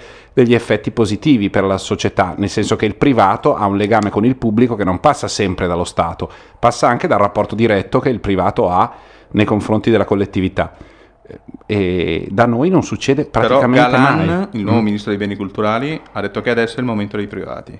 Eh, forse sarà il caso che questi privati comincino a mettere in piedi delle cose, che ci siano i musei, delle Tra fondazioni. l'altro i contributi alla cultura mi pare che siano crollati tipo del 40% per colpa della crisi economica e stiano tipo 100 milioni di euro l'anno in tutta Italia, una Mm. cosa proprio Eh, minima. così magari vediamo se riusciamo a produrre della cultura e non a tenerne in vita una con il, il respiratore. Sì, perché eh, insomma, con i, i- i va- i vari FUS. Eh, abbiamo parlato di report. Sì. A questo proposito, guarda, nel deck di sinistra del software che noi utilizziamo dovrebbe esserci già precaricato, non c'è un cazzo. Dimmi. No, dovrebbe esserci una roba che trovi anche però sotto, in basso, che è ehm, la colonna sonora di The Social Network. Ah, ho capito cosa dicevi. eh, Eh, non c'era, lì. ma noi la carichiamo senza È lì. ehm, così possiamo mettere quella e occuparci un pochino della questione del- di, di Facebook. Perché c'è stata questa, questa, mh, puntata di, di report eh, che, con- che si apriva con un servizio di Stefania Rimini sulla rete che... mh, Stefania Rimini che si è anche un, pi- un filino incazzata. Sì, eh. se l'è presa. Con chi? Era Con tu- col un mondo? po' tu- sì, Con la rete? Con tutti. La rete, devo dire, vabbè, io ho scritto un articolo sul mio blog che tengo su Wired, prima sulla cosa a botta calda e poi una lettera, una lettera, una minchia, però in forma di lettera a Milena Gabbanelli, eh, in cui insomma commentavo la questione. E mh, la cosa stupefacente, al di là di quello che ho pensato di scrivere, quanti imbecilli eh, si siano messi. Sì, però quello con. È la, la quantità di, adesso lo dico così, ma Sì, è, di- è dillo brutto, giù, di dillo giù. berlusconiani che sono saltati sul carro del avete visto, guardate che è sempre così, stavolta perché lo sapete, ma è sempre così. È sempre così. Ah, tu hai visto dà, questi? dà molto fastidio. Ci sono stati molto quelli, Ah, sì? io l'ho sempre detto, io lo dicevo, Ah, ve ne accorgete. Ah, adesso. la Gabanelli È una trasmissione a che tesi. È una trasmissione a Ah, tesi, non dice la verità, eh, bah, bah, bah, e sono- è quell'idea assurda e di conio recentissimo, perché la- le, le radici della- del pensiero occidentale in genere stanno nell'antica Grecia, nella rivoluzione francese, c'è anche la cultura cattolica, robe che hanno migliaia di anni, e poi esistono invece delle radici nuove che vengono dalle menti di, non so, Angelino Alfano, per cui noi dovremmo adesso ripensare tutto in un dibattito. La dialettica ha cambiato forma, adesso qualunque tesi è una tesi che può essere sostenuta, ma è sempre opinabile. No, e deve avere un opposto anche se l'opposto è una totale cagata. deve ok. esserci La sempre un partigianeria opposto. minima, cioè sì, due- per cui il, co- il concetto di par condicio che è, un po'- è che è un, conge- un concetto tecnico relativo alla televisione, a Cioè una non c'è mai la legge. sintesi, c'è sempre solo No. una tesi e un'antitesi. E, la- la, la Mai tesi, sintesi. mai sintesi, Ok. non, esiste, Mai ma- non esiste una tesi vincente suffragata dai fatti, Certo. non c'è il pragmatismo, ma semplicemente si va a votare. Uno, uno va e, sost- e dice: Guarda, energia uguale massa per la velocità della luce al quadrato. No. Ma forse sì. Beh, lo dite voi accetto. scienziati. poi Io noi- farò tutto, sono Cioè, disposto a morire perché tu possa presente- dire questo, ma sappi che è anche uguale a 7. Ma Chi no, è che guarda, sta mh, gestendo, anzi facendo l'immagine del CNR in Italia? Oddio, quindi uno no, anche no, capace no, non di... dire quel nome. Non sarai mica tu. No, non farlo. No, no, era una battuta. No, lo so che mi ha guardato con la faccia. Io vo- vo- ah, no. Due cognomi? No, tu vuoi andare con i nomi e cognomi, però No, la radio anche è senza nome e cognome, però è uno che sostanzialmente so- ha, ha creato, ha, scusate, ha mm, eh, promosso un convegno contro l'evoluzione, contro Darwin, Ah, ok. Stiamo parlando, sì, di quel tipo. con il marchio del CNR. Che è lo Ah, stesso è del dito di libro, Dio, sì. il dito di Dio, il terremoto. Quindi Quel se tu vai a dire è m- uguale MC quadro, Mm. quello è capace di dirti, eh, lo dici te, È 7. lo dici te. È anche 7. È, è vero, io sono disposto a morire perché tu lo possa dire, però voglio Però altresì, dovete rispettare i creazionisti. voglio altresì asserire che l'energia è uguale a 7. E, e- sì, Cioè, ma adesso- ci sono gli esperimenti, ma esperimenti, esperimenti, è anche 7. Io so Obiettivamente così. il creazionista Sì. ha, ha diritto alla par condicio? No. No, ma non esiste il metodo? Gianluca, esiste, esiste il metodo No, scientifico. su certe cose, cioè, no- non è- non è che tutto. Cioè, il genere il creazionista è quello che quando tu gli, gli- gli opponi a una cosa scientifica dice sì, ma quella cosa scientifica è il disegno universale sempre di quello lì. Quindi il concetto è che tutto deriva da quella Mm. cosa, per cui la scienza non è autonoma nel, nel dedu- dedurre dalla Mm. realtà una legge, semplicemente sta scoprendo quello che ha inventato Che quell'uomo. c'era già.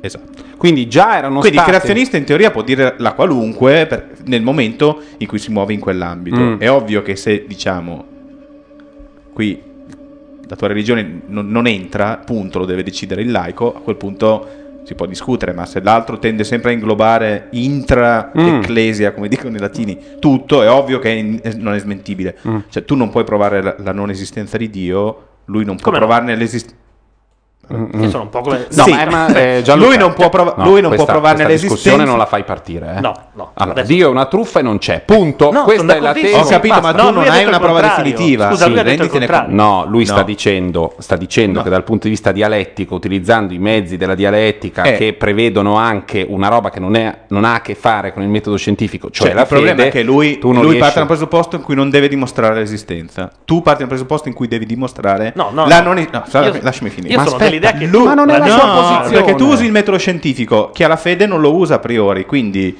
eh, è ovvio che col suo- cioè, col- con le- nel suo ambiente eh, lui ha sempre ragione. Sì, per forza. Sì, è come Quindi bisogna prenderlo quattro, In portarlo quattro. in un posto Sì. isolato Sì, e vabbè. farlo entrare nel tuo mondo. 20 metri più giù.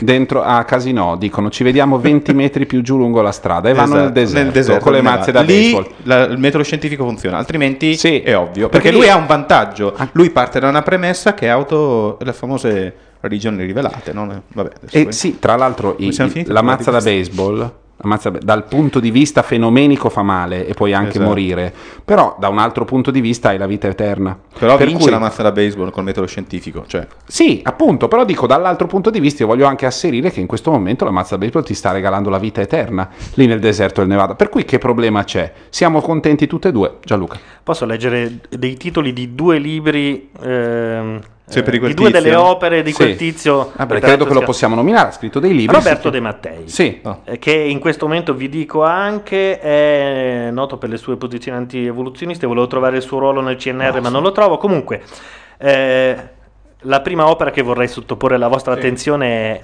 Evoluzionismo, due punti, il tramonto di un'ipotesi. Bellissimo. E ci sono già le parole tramonto e ipotesi.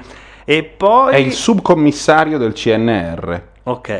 Mm. Nel 2006 invece pubblica Vicepresidente, il libro, vicepresidente. il libro. Finis Vite, Sì. la morte cerebrale è ancora vita. Con la. R però lui l'ha scritto. Cerebrale, Ah. sì, so- È io, ancora sono io che me le mangio. Sì. Eh, quindi è andato contro il ricorso neurologico alla morte cerebrale, contro l'evoluzionismo, contro gli omosessuali, Vabbè, perché quelli- eh, in un intervento schifo. su eh, Radio omosessuali sono Maria dei maschi che succhiano il cazzo, adesso stiamo a discutere, fanno schifo, no? Noi vivremo in un'epoca in cui i peggiori vizi vengono alimentati dai mass media, addirittura vengono iscritti alle leggi, eh, alle leggi come diritti umani. quei mass media che mi stanno trasmettendo mentre vi dico questa cosa. Eh sì, Cioè, sì, vedi che è tutto un, un gatto che si morde il gatto, è un disastro. E se l'è presa anche con il Concilio Vaticano II. Ma Eh, sì, a me sembra giusto. Ma è Ma giusto, scusa, ma, ma- ma- ma- Trento? ma di spalle. Ah no, il, no, no, no, secondo, secondo, quello di si, fa, si fa di spalle. Attenzione, Eh, nel no, libro- ventitresimo. nel No, no, libro- Anni 60. Sì, esatto, quello. Ok. Nel libro Il Concilio Vaticano II, una storia mai No, scritta, la aspetta. critica di De Mattei si rivolge a quei personaggi che, a suo parere, avrebbero potuto arginare quella che egli considera un'ondata progressista in seno alla Chiesa. No, ma io sono, io, allora, sono contrario alle tesi, alle correnti progressiste interne alla Chiesa. Cioè la Chiesa è quella cosa lì, non deve cambiare. su quello sono d'accordo invita- eh, sai Se che ha invitato al Vaticano i blogger per discutere? Il Vaticano? E chi è che Ah, ci va? Non ti è arrivato l'invito? No, C'è, sta- c'è questa serata, eh, serata, questa giornata, non so se c'è stato o meno, Mm? In cui il Vaticano ha invitato i maggiori blogger eh, che parlano di questioni Ma spirituali. mondiali o italiani? Eh sì, mondiali. Ah, ok. Il Beh, Vaticano, il Vaticano. Già in Francia non sanno cos'è. E in Italia immagini neanche i blog. Ma io non sono stato invitato. Non vo- Vabbè, vabbè, Che ci credo. Adesso, adesso capisci perché. Gentile signor Vaticano, volevo farle notare Dopo che ti- il mio blog di calcio Ma a comunque ha tanti su, click. su Friendfeed cosa ti perdi? Questa cosa ha girato per giorni. Mm? Guardate qua dove siamo arrivati, eccetera. E, e il Vaticano si vuole mettere al passo con la comunicazione. Ora, io sono Incontrando contrario. Michele Ficara Manganelli. Sì, io sono Il contrario. Concilio Ecumenico Vaticano II è stato il ventunesimo e ultimo dei concili della Chiesa Cattolica. Si svolse in nove sessioni e in quattro periodi, dal 1962 al 1965, sotto i, pontefi- i pontificati scusate, di Giovanni XXIII e Paolo VI.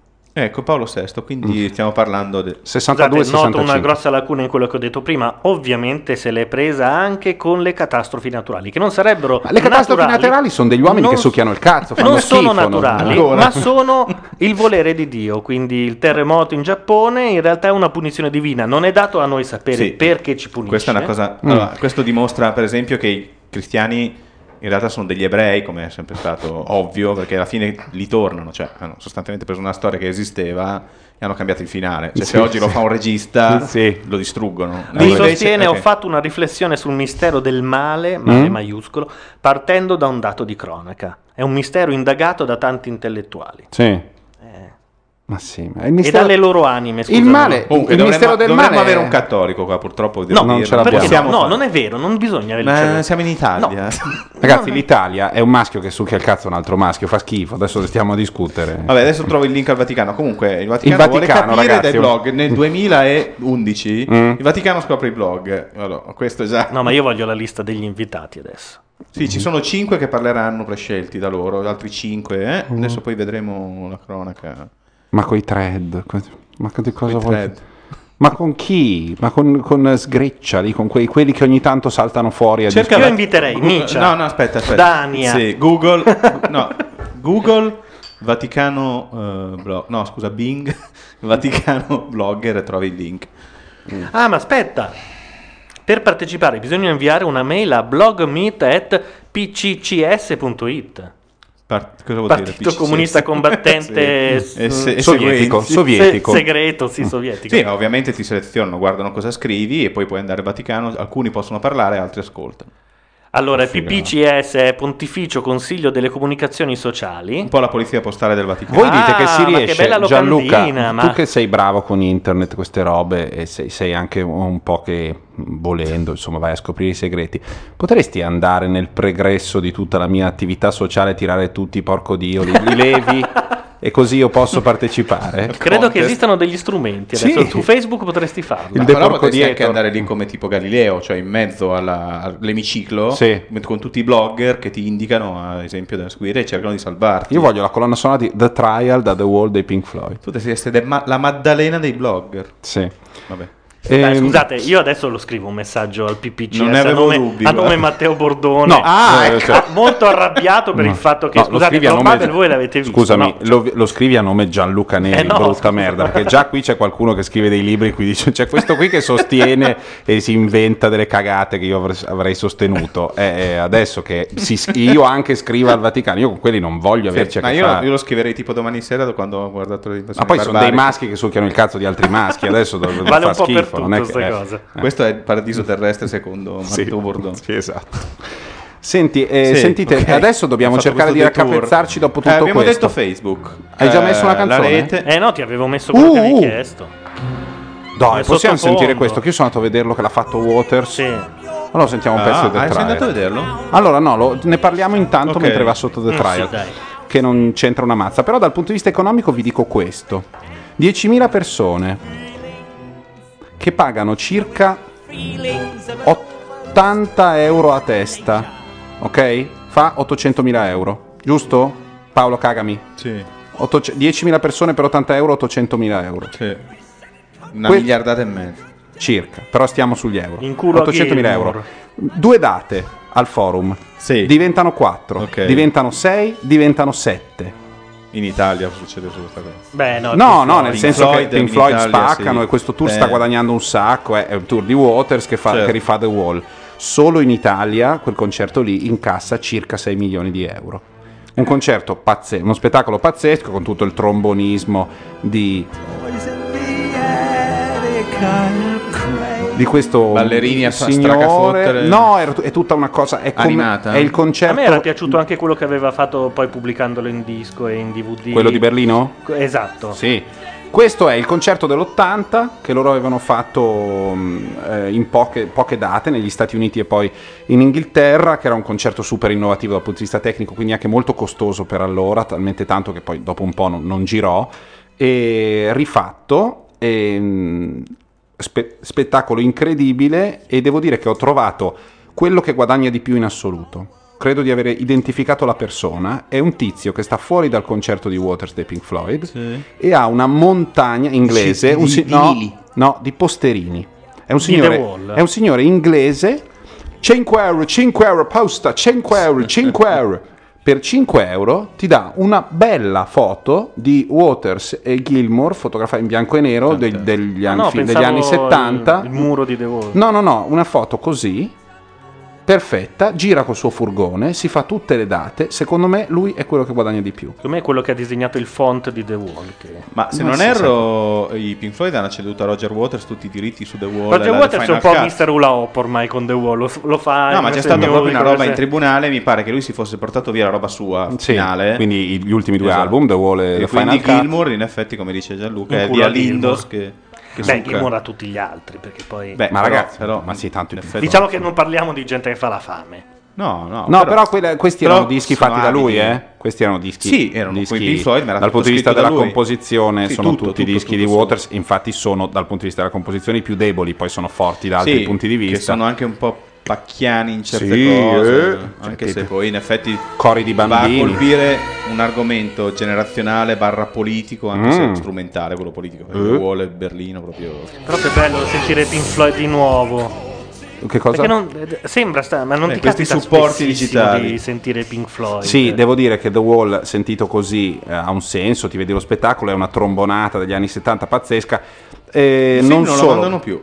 No, il film non lo mandano. Strano. Non solo, ma hanno... ehm, sapete che il film uscì dopo un po', quella era la figata totale. Mm. Il film uscì un anno e mezzo, due anni dopo. Per cui il fan dei Pink Floyd di allora conosceva il disco a, memoria, memoria, E andava a vedersi il film con quell'immaginario di cui nel- nella copertina del disco c'era qualcosa, ma stiamo parlando di anni in cui non avevi la pagina Facebook, il sito dedicato, e quindi li- quell'iconografia era solo nella copertina del disco e poi è finita dentro al film e deve essere stata una, una pacca Una non, indif- di non indifferente. Proto-nazismo decadente. Sì, quella parte, de- quella parte del, del- del concerto, dello spettacolo c'è, è un'opera, quindi ha tutte le Mm. pacchianate dell'opera.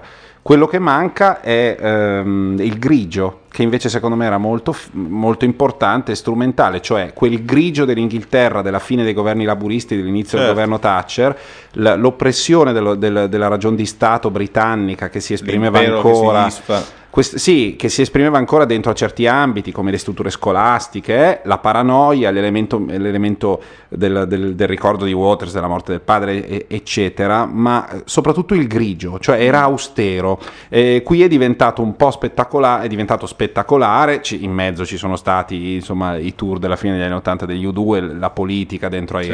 ai- ai- agli schermoni, gli applausi di approvazione della gente rispetto a quello che vedono che diventa di identificazione. Prima non c'erano, cioè prima quando lui cantava in Nobody Home eh, ho 13 canali di merda fra cui ehm, come dire scegliere Sì. sul, ehm, in televisione la gente non applaudiva invece c'è questa, questa Mm. tensione retorica per cui quando lui, lui dice ah, I've got 13 channels of shit eh, on the TV to choose from la gente applaude come dire la televisione fa schifo che Sì, anche questa è che una non- lo pensa è pieno di momenti di, di retorica di Certo. questo tipo poi il concerto è suonato divinamente e, e- Scusa, finisce oh, come finiva quello di Berlino, con quella orrenda canzone composta da Waters alla We Are the World. Ma no, finisce come finiva il tour dell'80, Ah, ok. cioè finisce con l'ultima canzone del disco Outside the Wall, cantata dal gruppo, ehm, come si dice, messi vestiti come dei barboni erano in originale, qui Sì. il- loro quattro, qui invece erano più, più di quattro e vestiti normali, fuori dal muro caduto e che cantano Outside the Wall. Ce l'hai Outside the Wall? C'ho tutto. Eh, allora cerca Outside the Wall che, che la mandiamo, suonata con fisarmonica, chitarre, lì senza batteria, senza base, devo dire abbastanza notevole per la La costruzione. vuoi del muro. live o la vuoi No, dal- normale, del disco, del disco, Outside the Wall. eh. È questa? Parte con le esplosioni? Ce ne sono due versioni, una da 5 sì, minuti. ma non me ne frega un cazzo, ma fammi sentire la musica, ti tiro dietro delle bottiglie. Aspetta che ti dico anche... Questo è da Questa The è- Wall The Movie, quindi è, la- è il disco tratto dal... Sì. La colonna, son- l'altra. la colonna sonora del film che contiene due brani in più, tra cui When the Tigers Broke Free. Cioè finisce tutto, c'è il vento così e c'è qualcuno, c'è quel- questo momento di, di rinascita, senso di... È già finita. Doveva durare 5 minuti. Eh, non so, hai sbagliato qualcosa tu, non credo di essere stato io. È già finita. Te Vabbè, senti Gianluca, chi Dai, sei? dai, una bella live eh, da... Sì, Vabbè. vediamo se parte. Ah, partita. Sì, sì, no. È un po' intubata, ma questa è colpa, credo, del... Se vuoi la posso trasformare in una telefonata. Meglio di no. Da un con- tratta da live da un concerto dell'80-81. Eh sì, quello là. Quella tournée là. Infatti.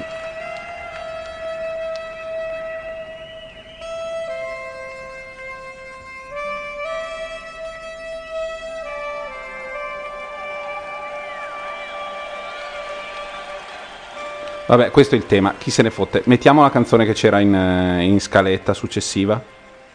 Così? Ma sì, a brutto cane. Non- no, non me la sento proprio. La vuoi sentire? No, no, dico, non me la sento proprio di fare il mix tra due canzoni. Ah, tra perché questa l'altra che ho messo era- che cos'era? Era quella tavanata? No, eh sì, è, è un, un po' un. Allora molto- aspetta, facciamola andare. Se vuoi la facciamo, però. de- Adesso facciamo, facciamo andare una strofa.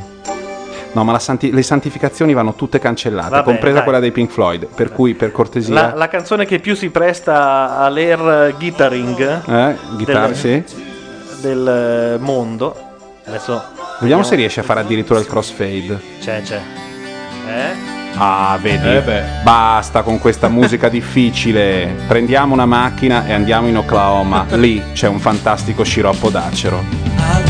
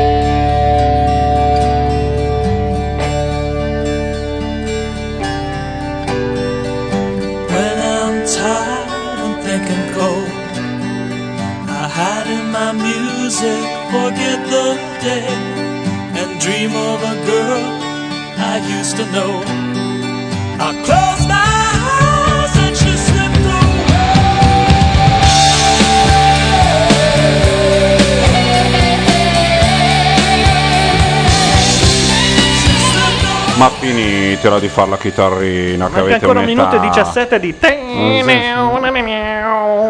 Ehm, state ascoltando Economica, che si. Beh, non è neanche mezzanotte per i nostri, per i nostri tempi, è prestissimo. si è occu- ci siamo occupati questa sera, io che sono Matteo Bordone, Gianluca Neri e Paolo Landi, dei tre ce n'è uno che ne sa.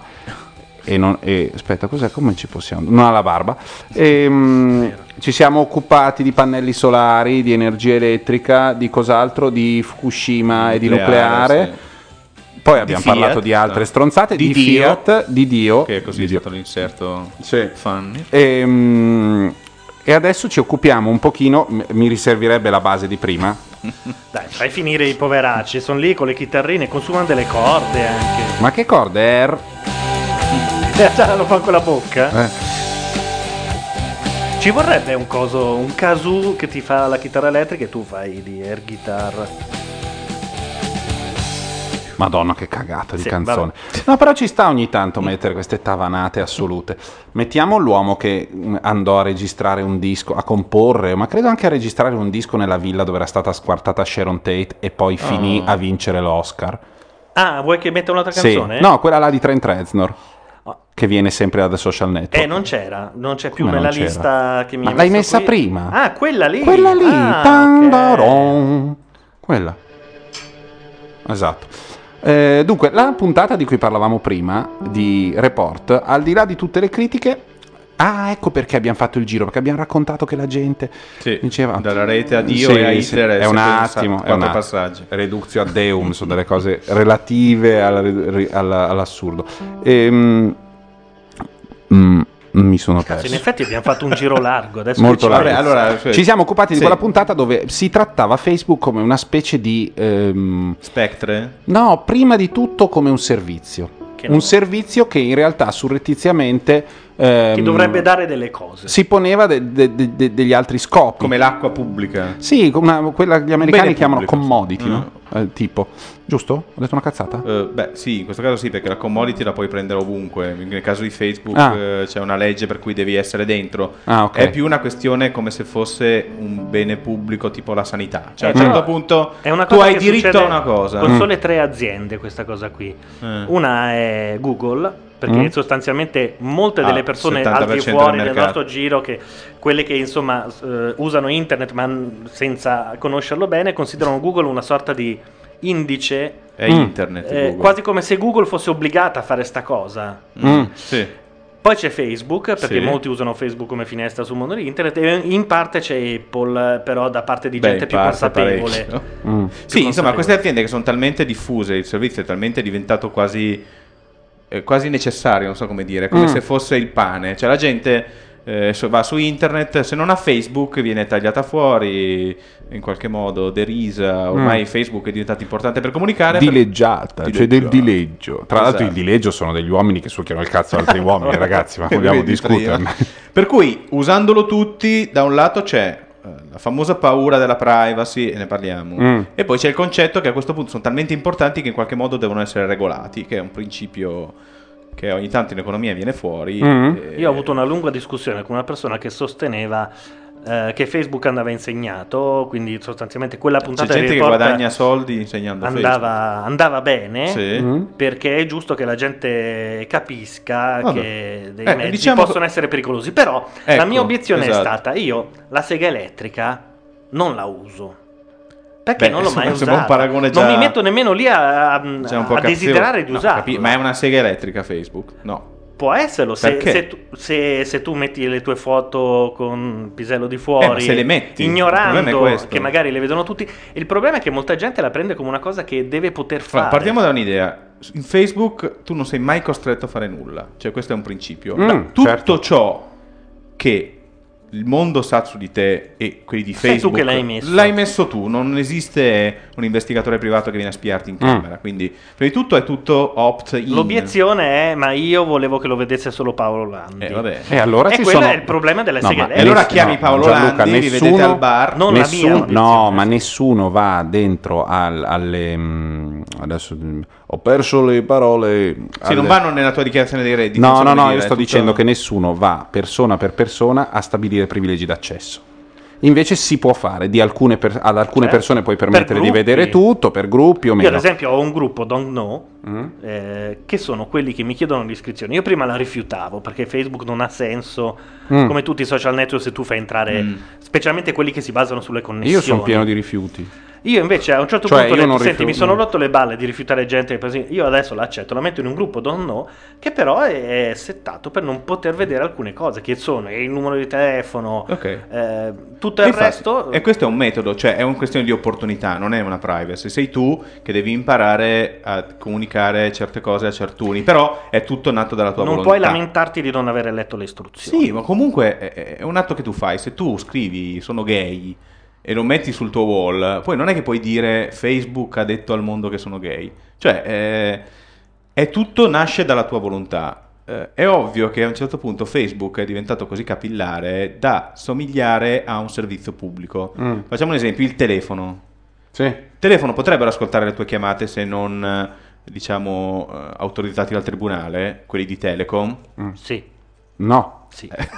Ha ragione Ah, lui, ma è sì. succia- quello che dice lui. Certo. No, tecnicamente sì, sappia- persino Bobo, Vie- essendo Bobo. Vieri, per esempio, sappiamo della Ma storia di Bobo tecnicamente non vuol dire niente Gianluca, tecnicamente uno può entrare in una casa, spacca il vetro e entra. Vabbè, ci sono Eh, allora, evidenze, dici? evidenze processuali legate, per Beh, esempio, era a un calciatore. la fattibilità non ha a che fare Vabbè, con la... Allora, eh, il, ne- il telefono è un servizio che è riconosciuto, innanzitutto ci sono delle licenze, diciamo, a livello statale, cioè Mm. non è che tu nasci e fai il, tele- il Sì. telefono, eh, devi avere eh, delle autorizzazioni, radio, ok? Quindi, quindi chi presta quel servizio è tenuto a de- tenere dei comportamenti di un Mm. certo tipo, tipo non ascoltare le telefonate se non autorizzate dall'autorità Beh, giudiziaria. quello anche perché c'è una legge che lo impedisce in Appunto. generale. Ma allora il punto è, ad esempio, Facebook invece non ha autorizzazioni di nessun tipo, cioè non è un servizio che funziona in forza di una licenza Mm. che l'Italia e No. gli Stati Uniti hanno dato, è un prodotto Mm. di Cosa di comunicazione cui ci, ci libero. sono- qualcuno si è lamentato nella puntata di Report. Eh, vabbè, ok, però a- allo stato attuale è così. Poi... Ma è giusto che sia così. Ma, beh, ma non- il problema era il prima, il Appunto, dover dare le licenze. non hanno dei particolari obblighi se non quelli che loro ritengono giusti per Mm. far crescere il pubblico.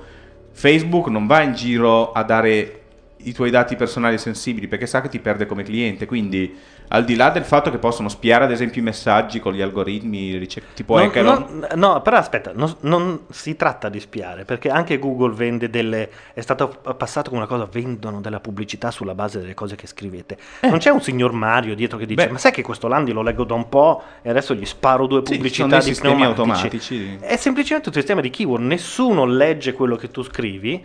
E loro hanno trovato un modo per Beh, farti aspetta, della pubblicità. Però aspetta, se tu. Dov'è tu- il problema? Se tu non telefoni più e usi Facebook per comunicare, partiamo dal, gay- dal- dal discorso del gay. I gay sono dei maschi che succhiano il cazzo di altri maschi, ragazzi. Infatti, volevo che tu ribadissi questa cosa. Però, se due eh, omosessuali stanno e si scambiano messaggi. al- E io su- trovo la pubblicità di un vibratore, ma la vedo Va solo bene, io. c'è qualche cazzone a, a- Notare l'idea di omosessualità Certo. di Gianluca che si infilano dei cosi del culo immediatamente. Pronti invece via. uomini Ehi che papà sono gay, ti ho preso questo. Allora, c'è qualcuno eh, a Londra piuttosto che a Palo Alto, dove Mm. cazzo stanno, che magari viene a sapere che ci sono pubblicità di vibratori, come dice Gianluca, che vanno solo verso due persone che abitano a Milano. Mm. Verrà a sapere incidentalmente che queste due persone sono gay, ok? È Ma non credo sensi- nemmeno che funzioni così. Può Ah. succedere tecnicamente, può succedere. No, No, è inutile. No? che- Allora, tu non puoi ogni volta Cioè, che si sta che- esponendo un tema mettere davanti Cioè, la tua Paolo opinione. È tecnicamente fattibile questa Lo so che poi seguire 500 Allora, milioni di persone tecni- è tecnicamente puoi fare il Grande Fratello nel Eh. 1984 E allora? se tu volessi, Se tu- tenere i log di tutto.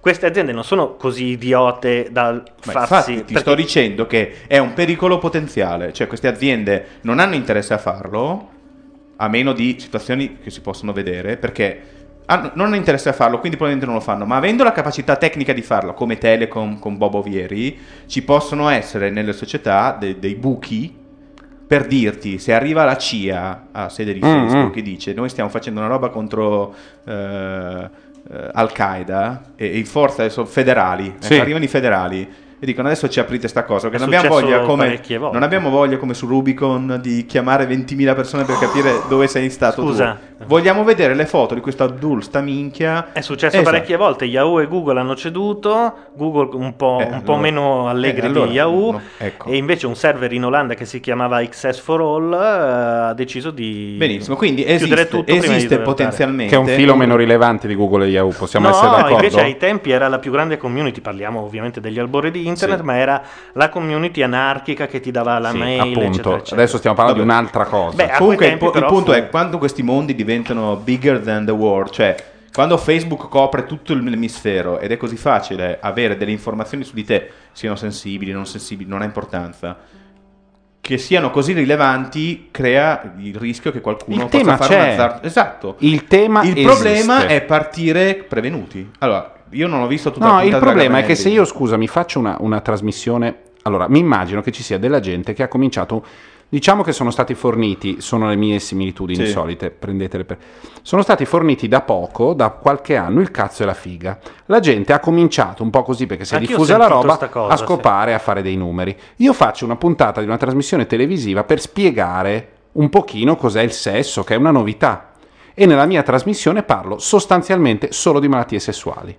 Sì. E metto in guardia rispetto Eh, a certo, tutto. sì. La mia impostazione è un'impostazione di principio di precauzione portato all'estremo, ma non, non- non sto, sto dando per scontato, nella migliore delle ipotesi, tutto il piacere, tutto quello che c'è di positivo, tutto quello che c'è di, di- tutte le ragioni per cui la gente effettivamente scopa, però faccio tutta la puntata su quello. Allora è evidente che esistono le malattie sessuali, a parte che devo essere preciso, perché se dico che si prendono gli orecchioni ho detto una cazzata, e lì qualche volta hanno detto nella puntata di report che si prendevano gli orecchioni ciulando. E, chissà se si prendono. Specialmente prendono. hanno intervistato un babbione che ha detto: Oh, non so come mai un giorno mi sono trovato che avevo 35 euro. Ah no, sul Allora, scoso. tu, babbione, ti sei preso un virus. Tu hai cliccato su una roba che non dovevi cliccare. No, ma certo. Quindi Eh, vabbè, il però- problema è ancora è ovvio, esistono i ladri, no? Però il problema Hai è lasciato la porta che se hai aperta. lasciato la porta aperta, un sono po' ti devi d'accordo, anche sono d'accordo con te. Infatti, siamo d'accordo su tutto. La questione, però, non.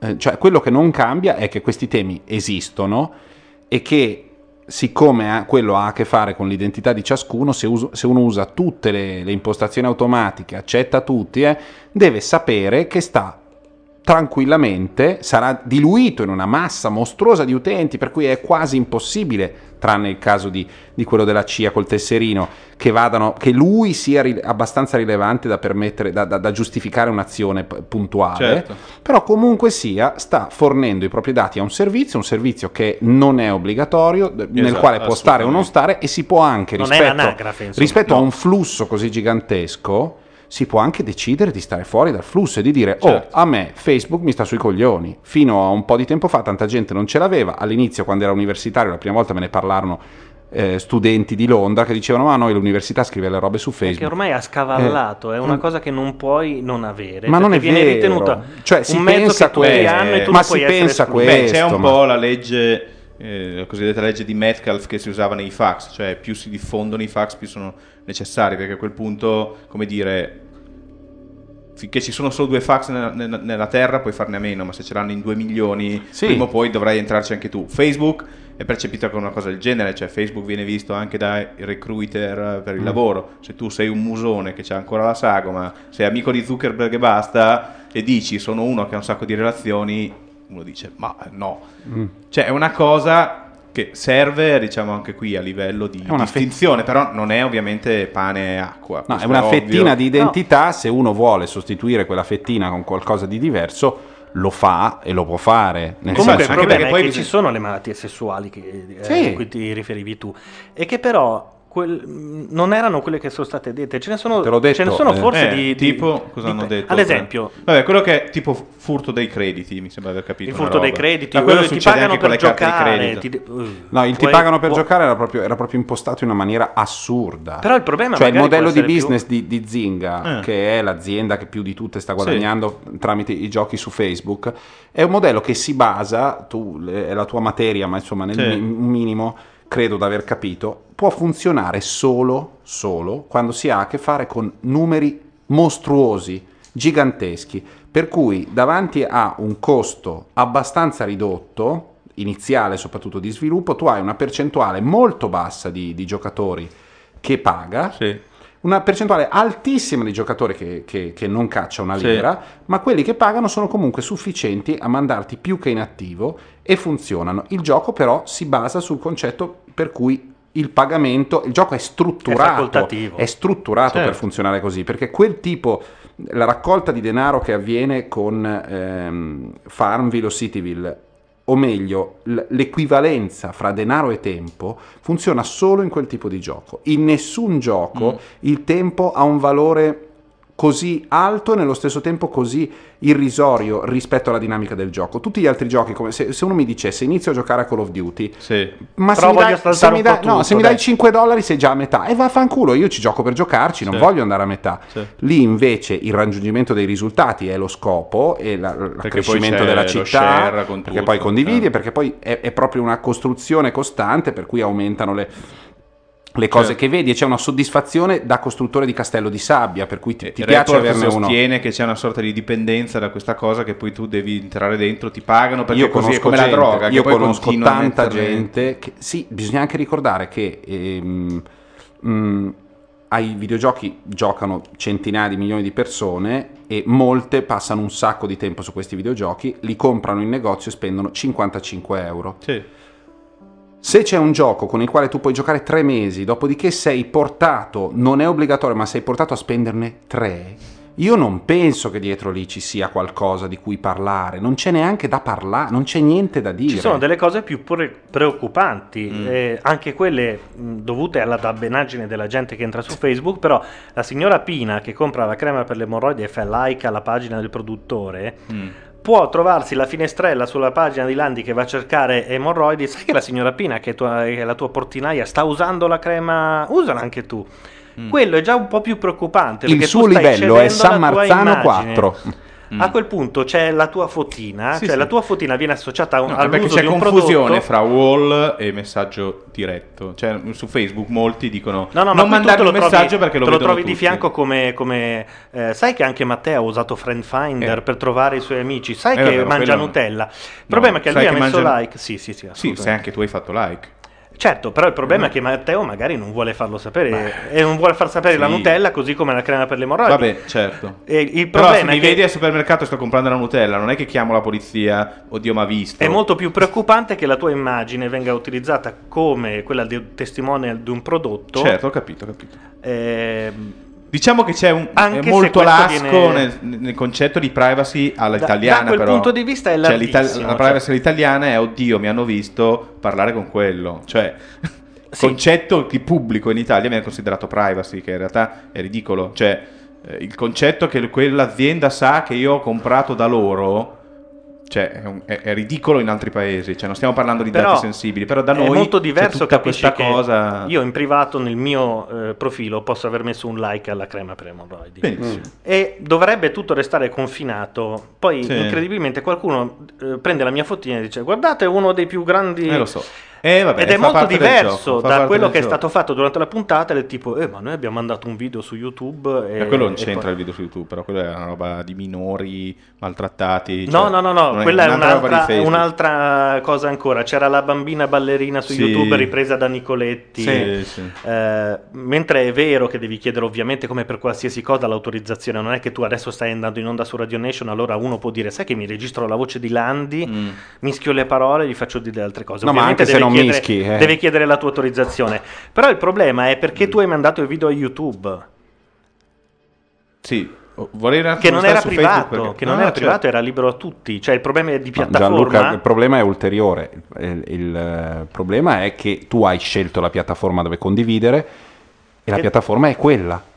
YouTube, Cioè, YouTube non è un luogo da cui attingere, da cui attingere, ma anche se fosse una TV, non è un luogo da cui, siccome è gratuito, ci vanno tutti i- chi, No, gli autori, dei, d'accordissimo, fammi però- dire, gli autori dei programmi televisivi che non ne sanno molto e che hanno fretta e che vogliono fare, dicono lo prendiamo da YouTube, chi Che se ne frega. gratis. E non è vero chi se Però ne il frega. problema lì è, ah, ma il conduttore ha ripetuto più volte il nome della bambina che è andata anche Ma è colpa del conduttore. Eh, d'accordo, ma anche è colpa tua che hai lasciato l'audio col nome della bambina. la No, non è anche colpa tua. Sì, perché, l'hai esposta a quanti Ah, utenti ma ha sono YouTube? cazzi tuoi. Non l'hai esposta a quella piattaforma. Non Sono sto difendendo Mediaset, Ma sto no. solo dicendo che il, il. Ma è una questione di responsabilità. Non è una- tu non devi dare un giudizio morale della signora.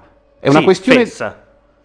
Beh, sono cazzi tuoi, Mentre gli Gianluca, altri perché sei un moralista. scorretti- mentre gli altri scorretti, Ma chi se ne frega se uno è fessa? un po'- E allora cosa fai? Le telefoni? Signora, le volevo dire che lei è fessa livello 2. Chi se ne frega? Non- Se la signora è intelligente o no, sui grandi numeri, non ci interessa. Ci interessa che ci siano dei diritti e del- delle regole e che vengano rispettati. Fra questi c'è che tu non puoi prendere un video che la persona più scema del mondo ha postato in cui si accende una scoreggia e decidere che lo mandi in onda su un'altra piattaforma. Ma quello è un su problema YouTube. di diritti sostanzialmente. Sì. però. Quello è un problema di diritti Ecco. che è molto diverso e nessuno sta Che è- dicendo che che ha a che Mediaset ha fare fatto con le bene. imprese che Il le problema è che tu richiedi privacy dopo aver mandato Ma infatti tu fai al allora, mondo queste piattaforme si basano sul concetto chiaro- fai sapere gli altri che, quindi questo andrebbe spiegato. Sia che chiaro quello che quel video lì- non era in un canale privato solo per gli amici, era un canale pubblico. Questo non dà la- la- il potere Ma a lì- Mediaset di rimandarlo in onda, ma a me di vederlo sì.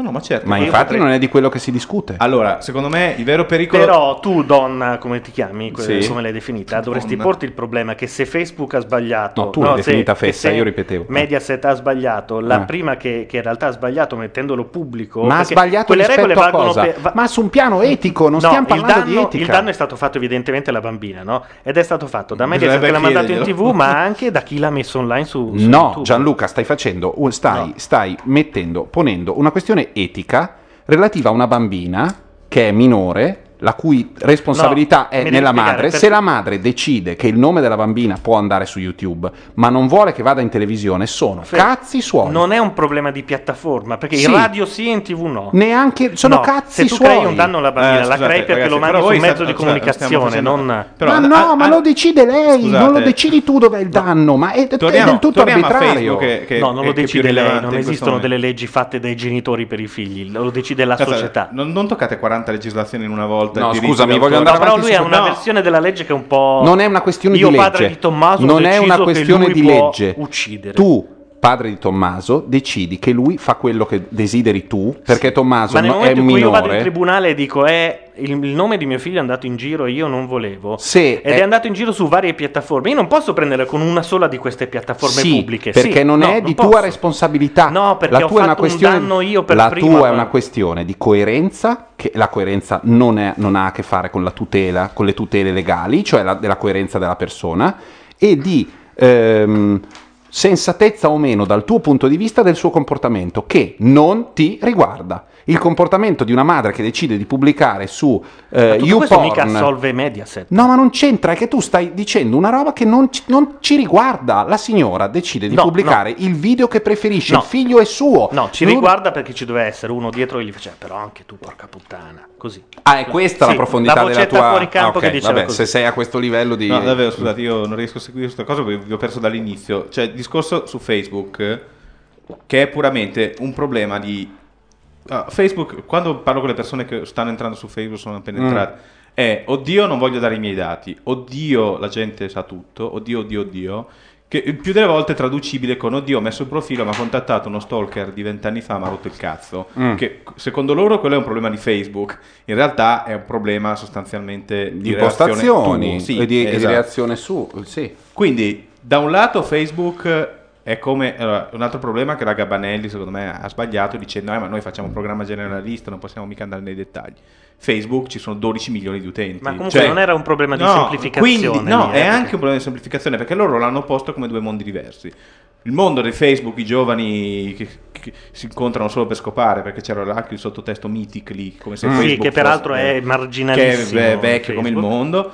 E dall'altro parte c'erano gli anziani che vanno a ballare il liscio e poi quando hanno finito vanno a fare il corso di Facebook che non capiscono. Il un problema po' è che... come l'oratorio Esatto. Facebook Quindi ha fatto l'approccio tipo quei documentari degli anni 60 che non capivi i giovani, dobbiamo capire i giovani. In realtà Facebook è una roba dove ci sono dentro 12 milioni di persone, è un problema di far usare una lavatrice digitale a chi prima usava la lavatrice Però guarda che il analogica. problema è- non sta proprio nella semplificazione, è difficile semplificare ovviamente ed è forse più difficile semplificare per quelli che eh, usano quel mezzo lì Eh. tutti i giorni e tutto il resto, ma è possibile, il problema non era nella semplificazione, il Era problema un era... pregiudizio, era un Era, pregiudizio no, di nella qua- ma qualità era del lavoro, che Innanzitutto insomma, nel pensare che queste aziende fossero servizi pubblici, debbano dare un servizio e Eh, tu abbia dei detto, diritti e non certo. sia stato tu a scegliere di Tu hai entrarci. fatto un contratto quando ti sei sottoscritto. E di non aver letto, ah, hanno scritto nelle note legali, ma ci sono delle note legali, cioè, certo. dovevi leggertele. Il problema è che ci sono per qualsiasi prodotto tu Ma usi. ovvio.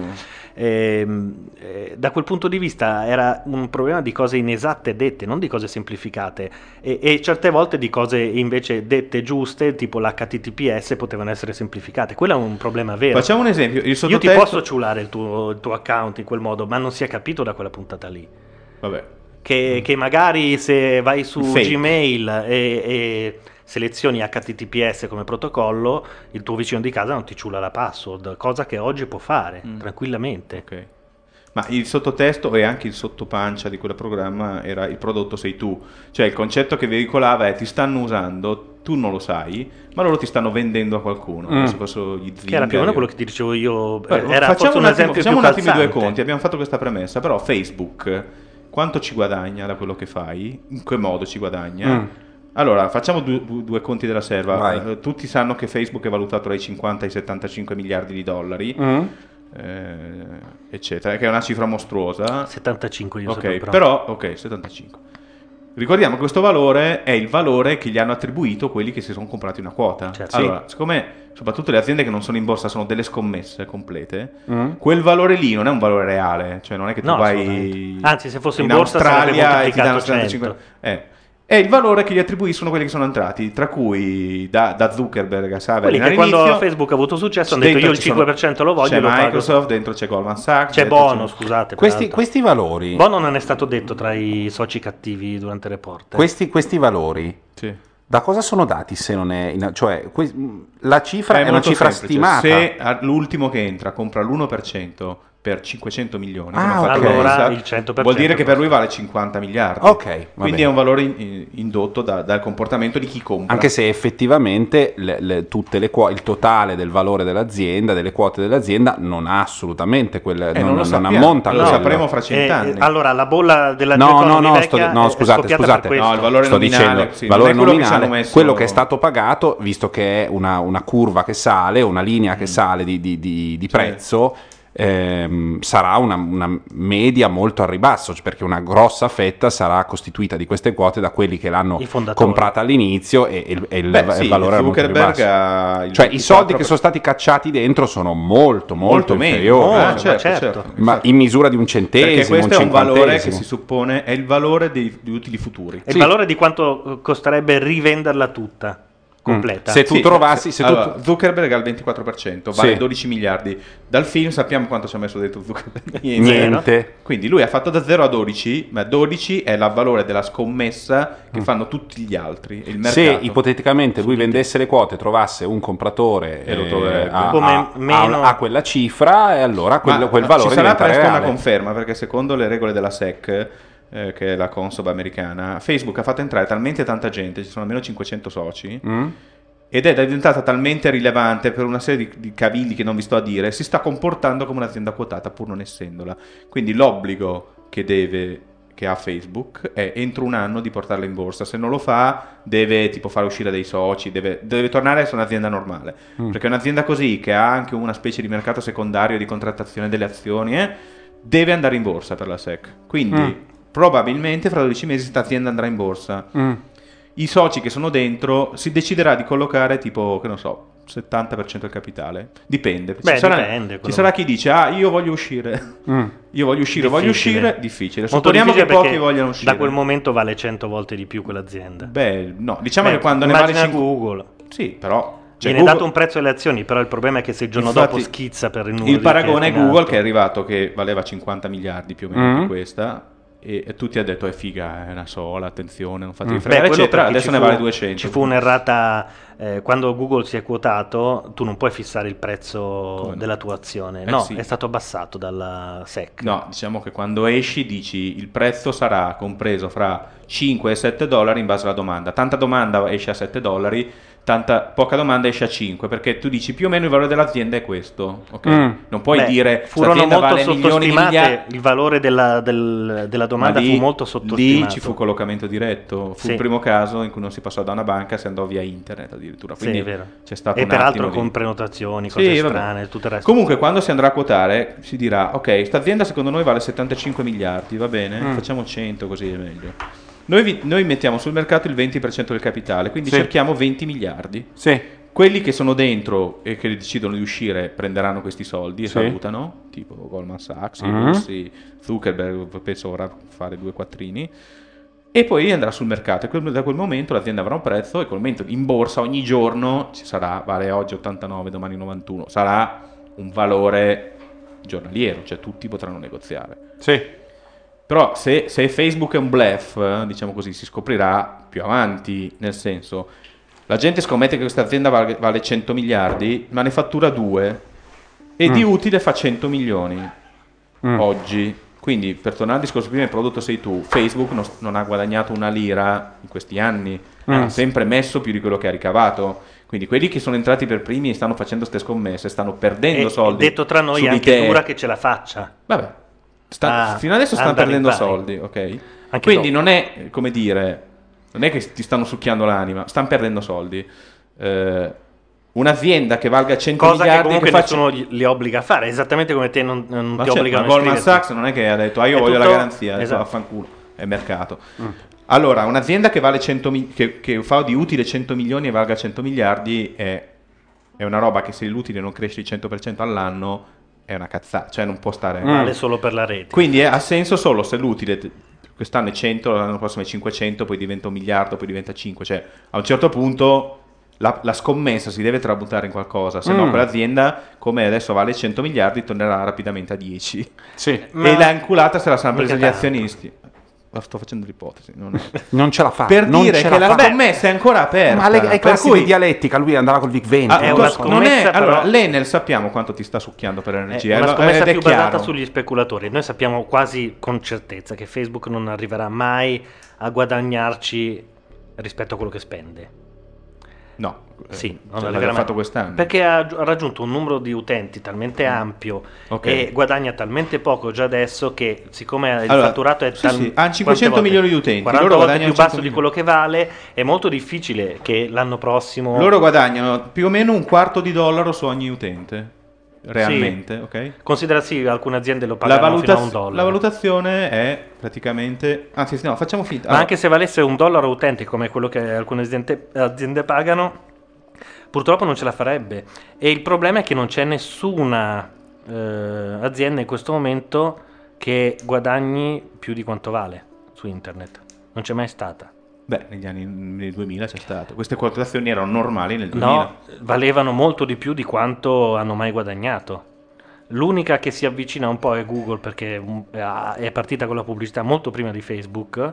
Facebook è- eh, ha trovato un modello di business dopo. Eh, sì. Ehm, però questo modello di business è già attivo. non, eh, il problema No, è se Facebook si inventa di- un qualche cosa per cui tu Paolo Landi le oggi vali tiscali, le tiscali. Il concetto è lo stesso di tiscali. Tiscali ha guadagnato dalla quotazione in borsa, Eh, però Ma il sostanzialmente concetto di Tiscali, io mi ricordo ai tempi, ti ricordi anche tu, che si diceva un utente vale 100 dollari. Uno gli diceva, ma stai guadagnando su questo utente? No, Eh, perché dici quello è così? il problema. Perché sicuramente in futuro i fiori Eh, questa nasceranno. aspettativa Eh, dal futuro è va un po' basata infatti, su niente. Su Facebook attualmente sta guadagnando un dollaro a persona, cioè su Matteo stanno guadagnando un dollaro di soldi veri. Io non ho mai messo una lira. Sì, No, però loro. in media da ogni utente Sto guadagnano un dollaro. gag, sì, ho ok. capito. Il mercato dice no, vale almeno 100 dollari. Perché dici questo? Perché Matteo mette tutto, eh, sapremo la sua storia, qualificate, quindi potremo guadagnare così, così, così, così. Mm? E la scommessa è 100 volte il reale. Sì. C'è chi dice, come Gianluca, non ce la faranno, non vale quella cifra. non ce la faranno e ci rimettono quelli C'è che chi, compreranno come- azioni come me, è più dubbioso dopo. perché comunque questa azienda ha un valore che non è solo economico, come dicevo. Ripeto, la CIA, se oggi vuole sapere delle informazioni, ha un, ha un costo politico. ha un quello costo però politico. è Eh, vabbè, fa- ma è un valore che, che vale perché tu ce l'hai in mano, ce l'hai solo tu. Voglio dire la parola asset. È un asset, esatto.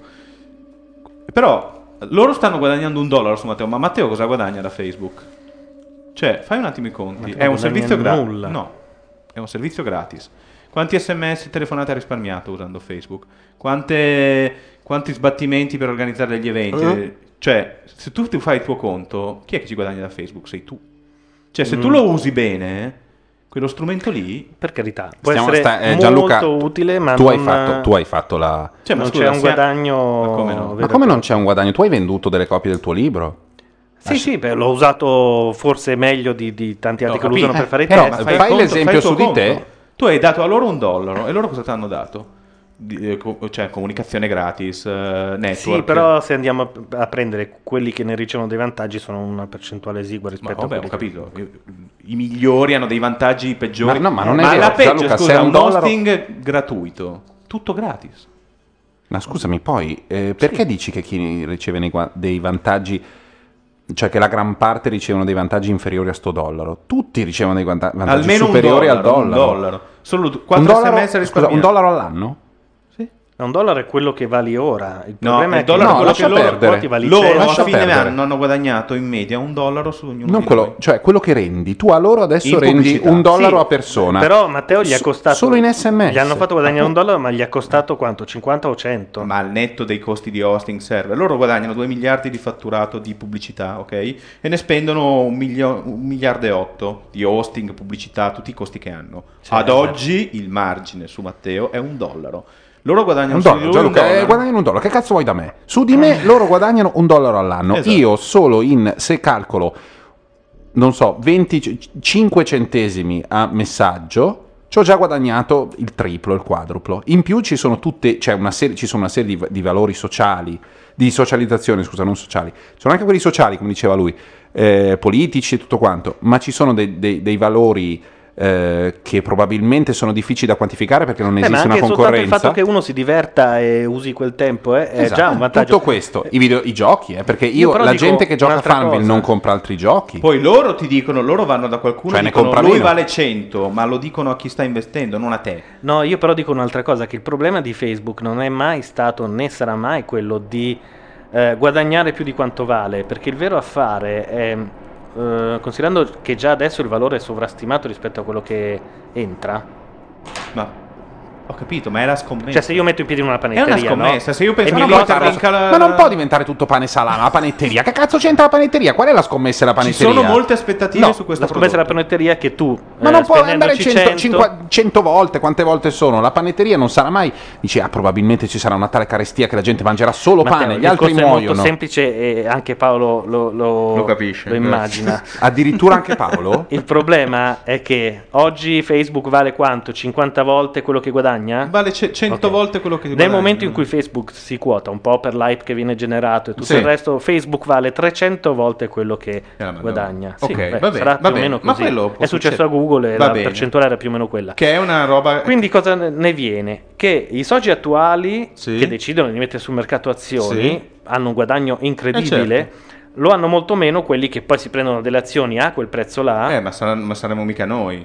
Io no, sicuro, Ah. però ci sarà qualcuno che va a comprare le Certo. azioni a quel prezzo. Certo. Il- eh, la valutazione di Facebook si alzerà tantissimo, si, al- eh, si allungherà il gap tra quanto Perfetto. guadagna e quanto vale. E poi... E ci sarà un momento in cui qualcuno dire- dovrà dire per forza: eh, fi- tutto Questa finto. roba qui è fighissima, la usa tutto il mondo. C'è un piccolo Sì, problema. sì. Che l- abbiamo pensato che valesse molto di più di quanto in realtà vale. Ho perché capito, non ci sono tutti questi tu- Gianluca, ma tu scusami, devi- ma, ma noi a Radio Nation, scusate, faccio un discorso che è a priori di tu- a Radio Nation, vicino a Niguarda col treno che passa fuori, secondo te ne sappiamo molto più di migliaia di operatori e analisti finanziari che fanno questo di mestiere da sempre? Sono tutti Beh, allora scemi possiamo tra non parlarne prima. Ma Beh, no, no, ma no. non sono tutti scemi Secondo tranne il noi, problema è saranno che delle non sono, dinamiche. non sono solo gli analisti, no, sono... Ti- Tiscali è perfetto come esempio. Tiscali fu comprata dal risparmiatore- Fis- secondo lui finisce come Tiscali. Eh, secondo me finisce come Amazon, però vabbè.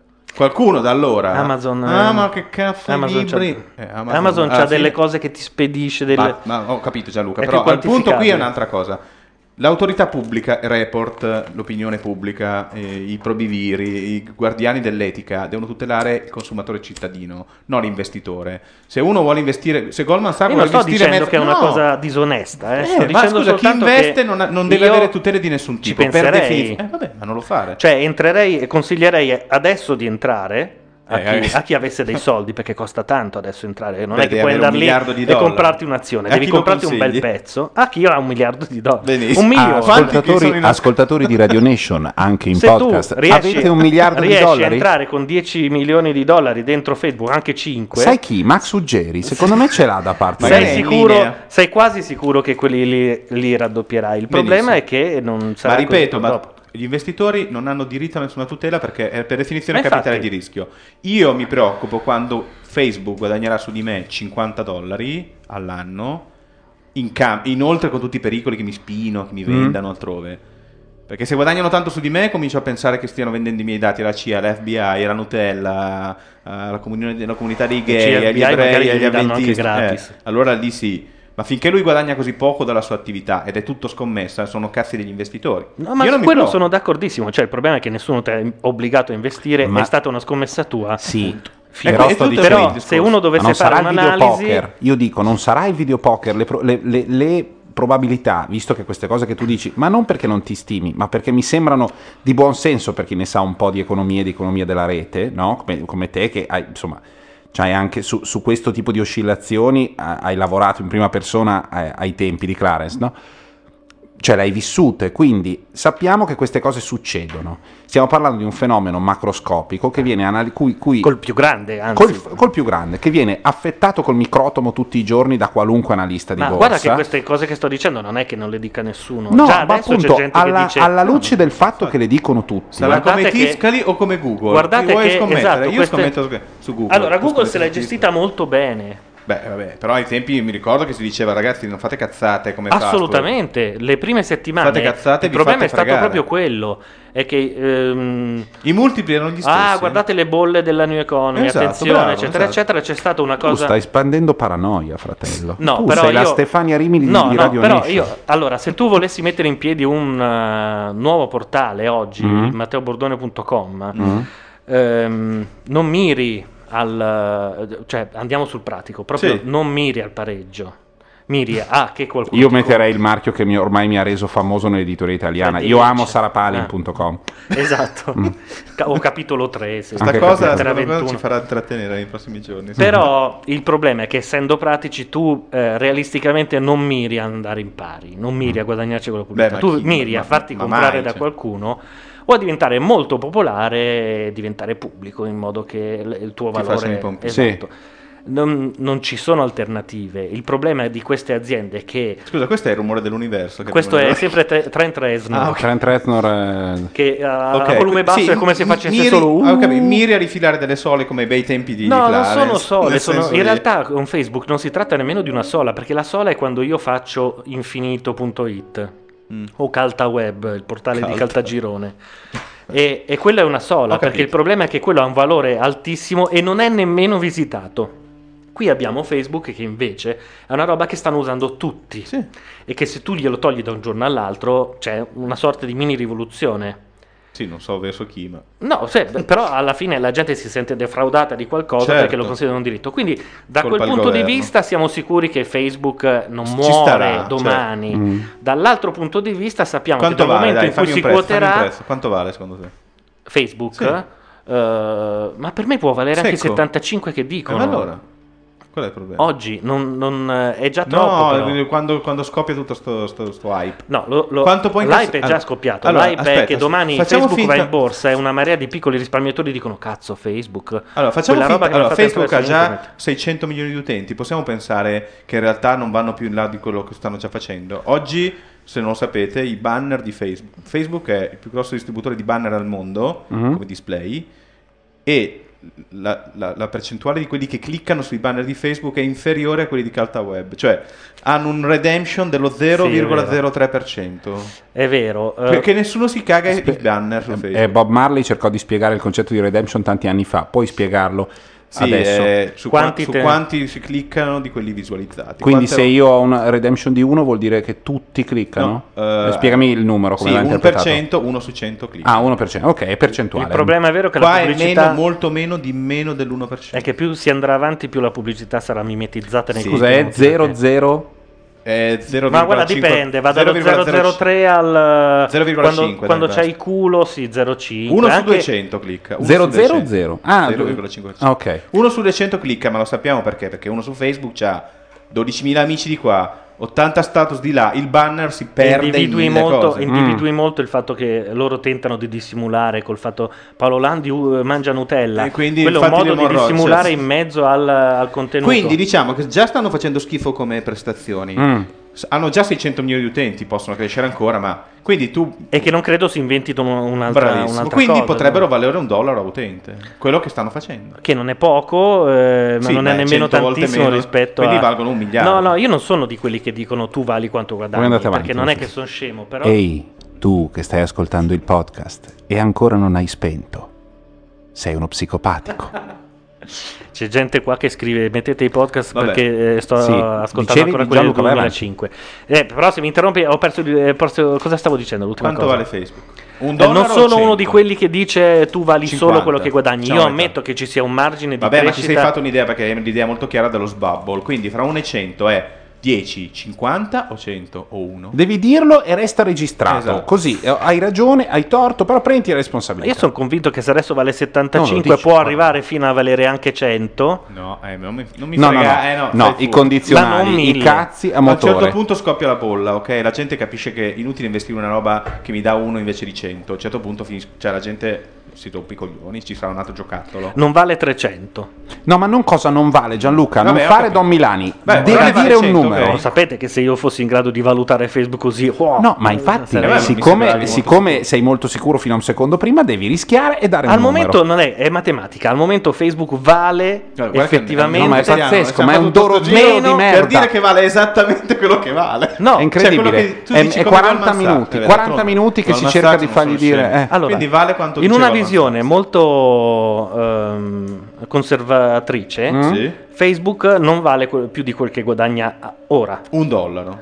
Ovviamente nessuno ti vende un'azione di Facebook a un dollaro. No, no, no, ma non devi. Guarda, tu non ci devi trattare come se noi fossimo due passanti, perché siamo Non qui seduti da Ballarò. tre Basta, ore. se il Non è mercato, Ballarò. se il Non mercato non mi dà quell'azione No, lì, Allora, onorevole tu- Scilipoti. Allora, eh, funziona così. Che noi ti abbiamo fatto una domanda. Funziona in questo modo. Paolo, con la concretezza pragmatica dell'economista, Chiede eh, quanto vale ti Facebook, chiede, e c'è ti un chiede range. alla luce di quello che tu pensi, con una certa dose di sicurezza, che noi in te, lascia che te lo dica, apprezziamo, anche Certo. se io ti Anche randello. perché ne hai visto E io ho già noi. detto molte ecco. cose, ho già No, detto sì. ah, che vale meno di 75 che è la valutazione attuale.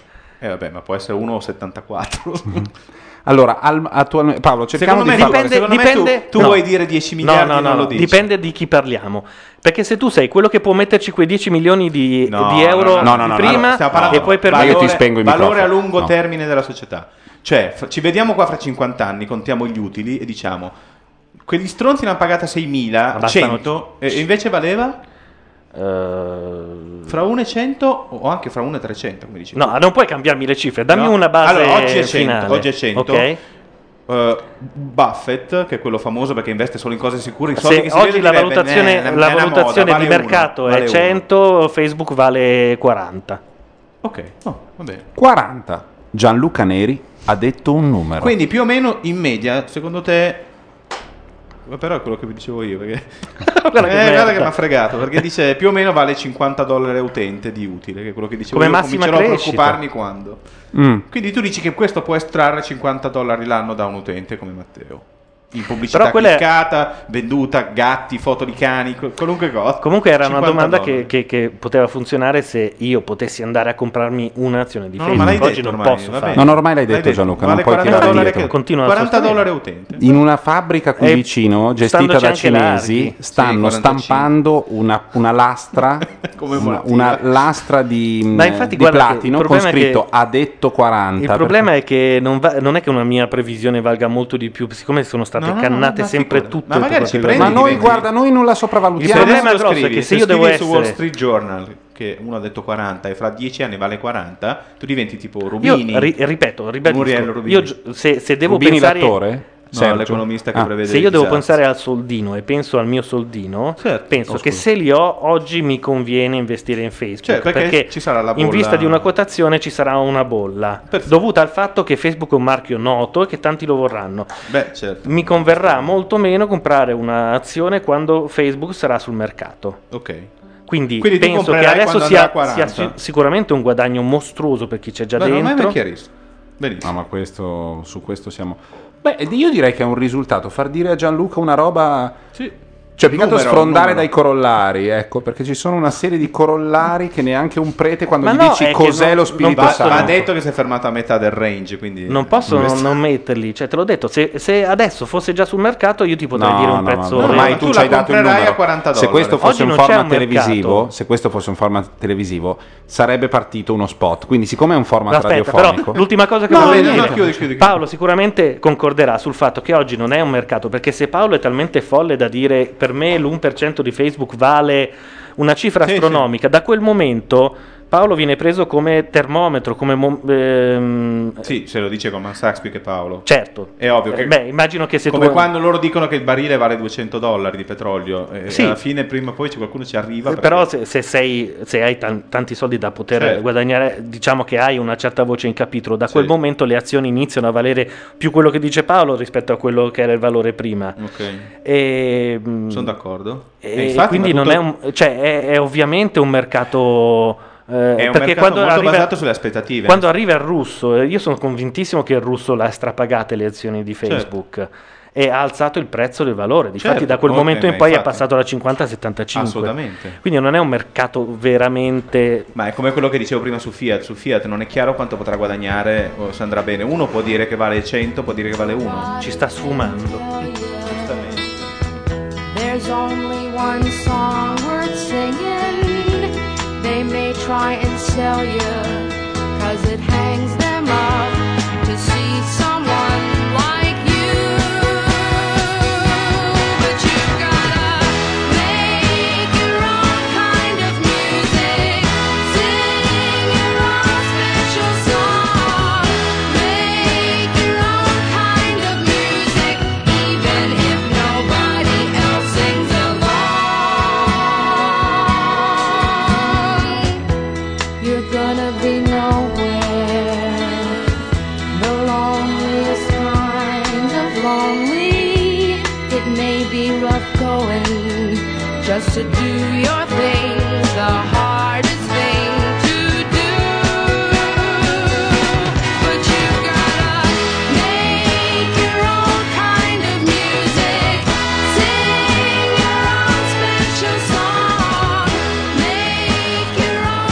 Eh, però sono t- tante piccole cose che da- da- dal loro punto di vista al momento non è che rendano tanto. So if you cannot take my hand, È una platea molto più entertainment che si aspetta meno di, di avere dei servizi. Da Google invece. Cioè, lo usi meno per la ricerca.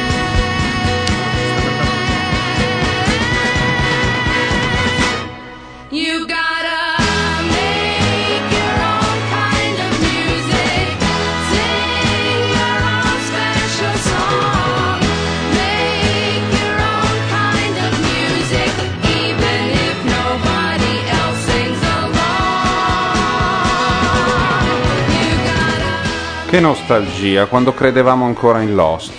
Eh, vero. Che bei Che era più o meno un anno fa. Sì, le belle balle di Frate Giulio. Prima del Un sono anno tutti fa è morti quando- in un almeno posto tre dove anni ci sono fa. tutti. Quando ci credevamo era quattro anni fa.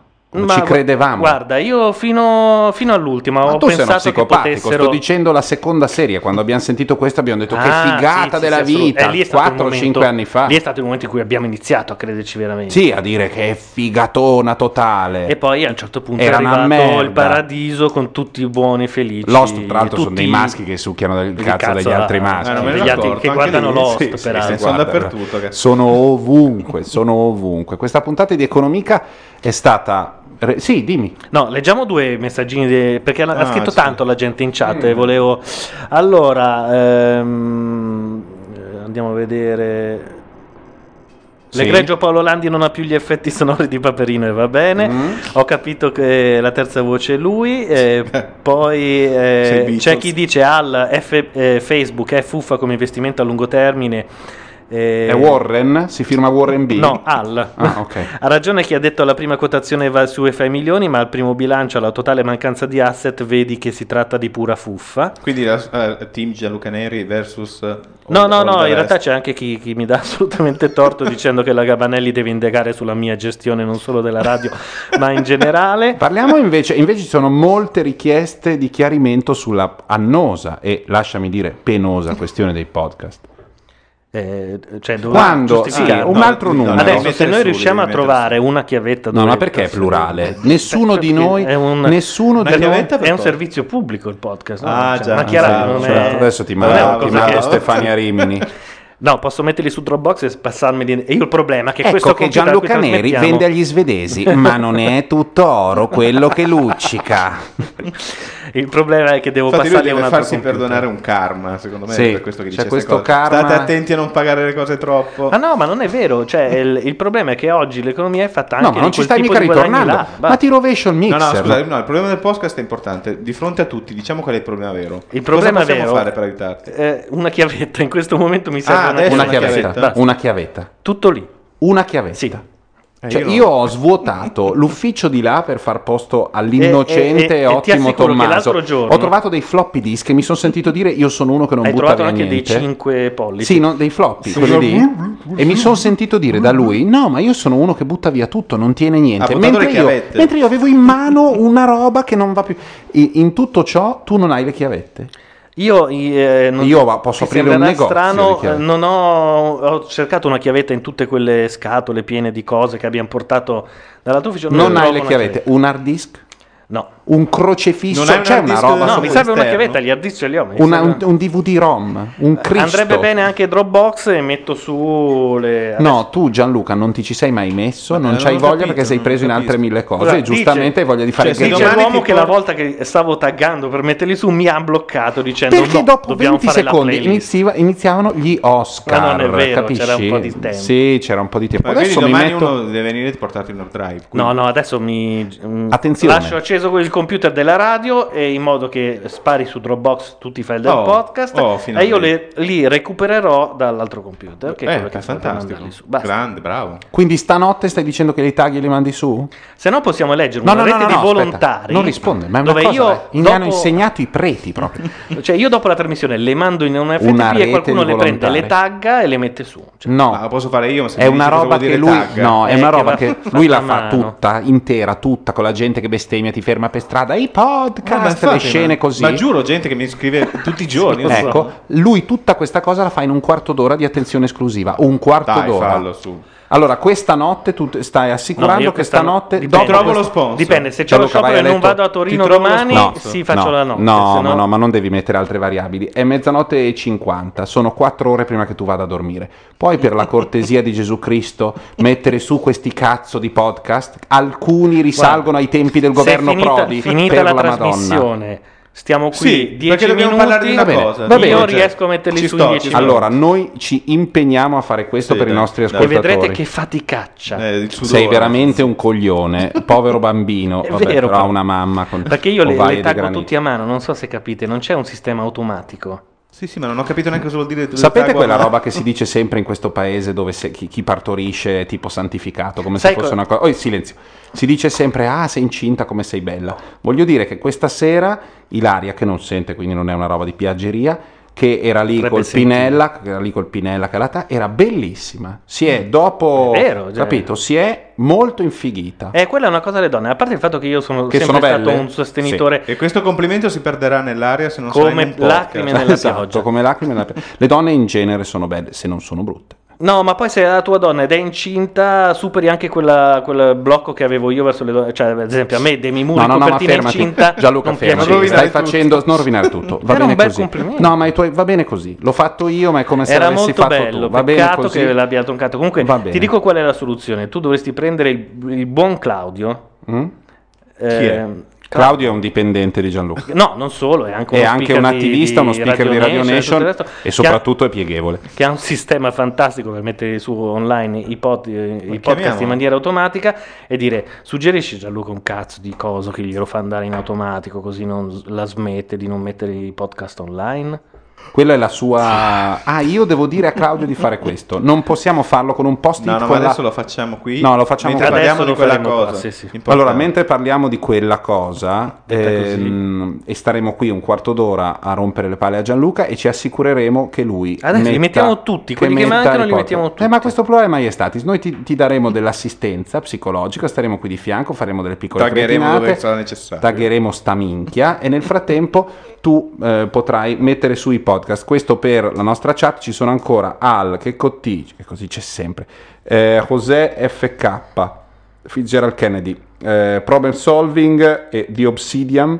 Matteo incalza dice program solving Eh? Sì, sì, no, io incalzo Sì, si incalza moltissimo. sulla questione dei Avete podcast. sentito la settima? Sì, Settima puntata. Puntata di questo programmino deficiente, ma di, per me di grandissimo gusto e che ha i propri estimatori, che si chiama Economica. Beh, scusate, io ho visto Exit l'altro giorno, due palle. Siamo molto più divertenti radio, ma Sì, sì. Molto più divertenti noi. Eh, dietro i microfoni c'erano Matteo Bordone, Gianluca Neri. Questo signore si chiama David Bowie e con questa canzone noi chiudiamo la puntata di stasera. Grazie.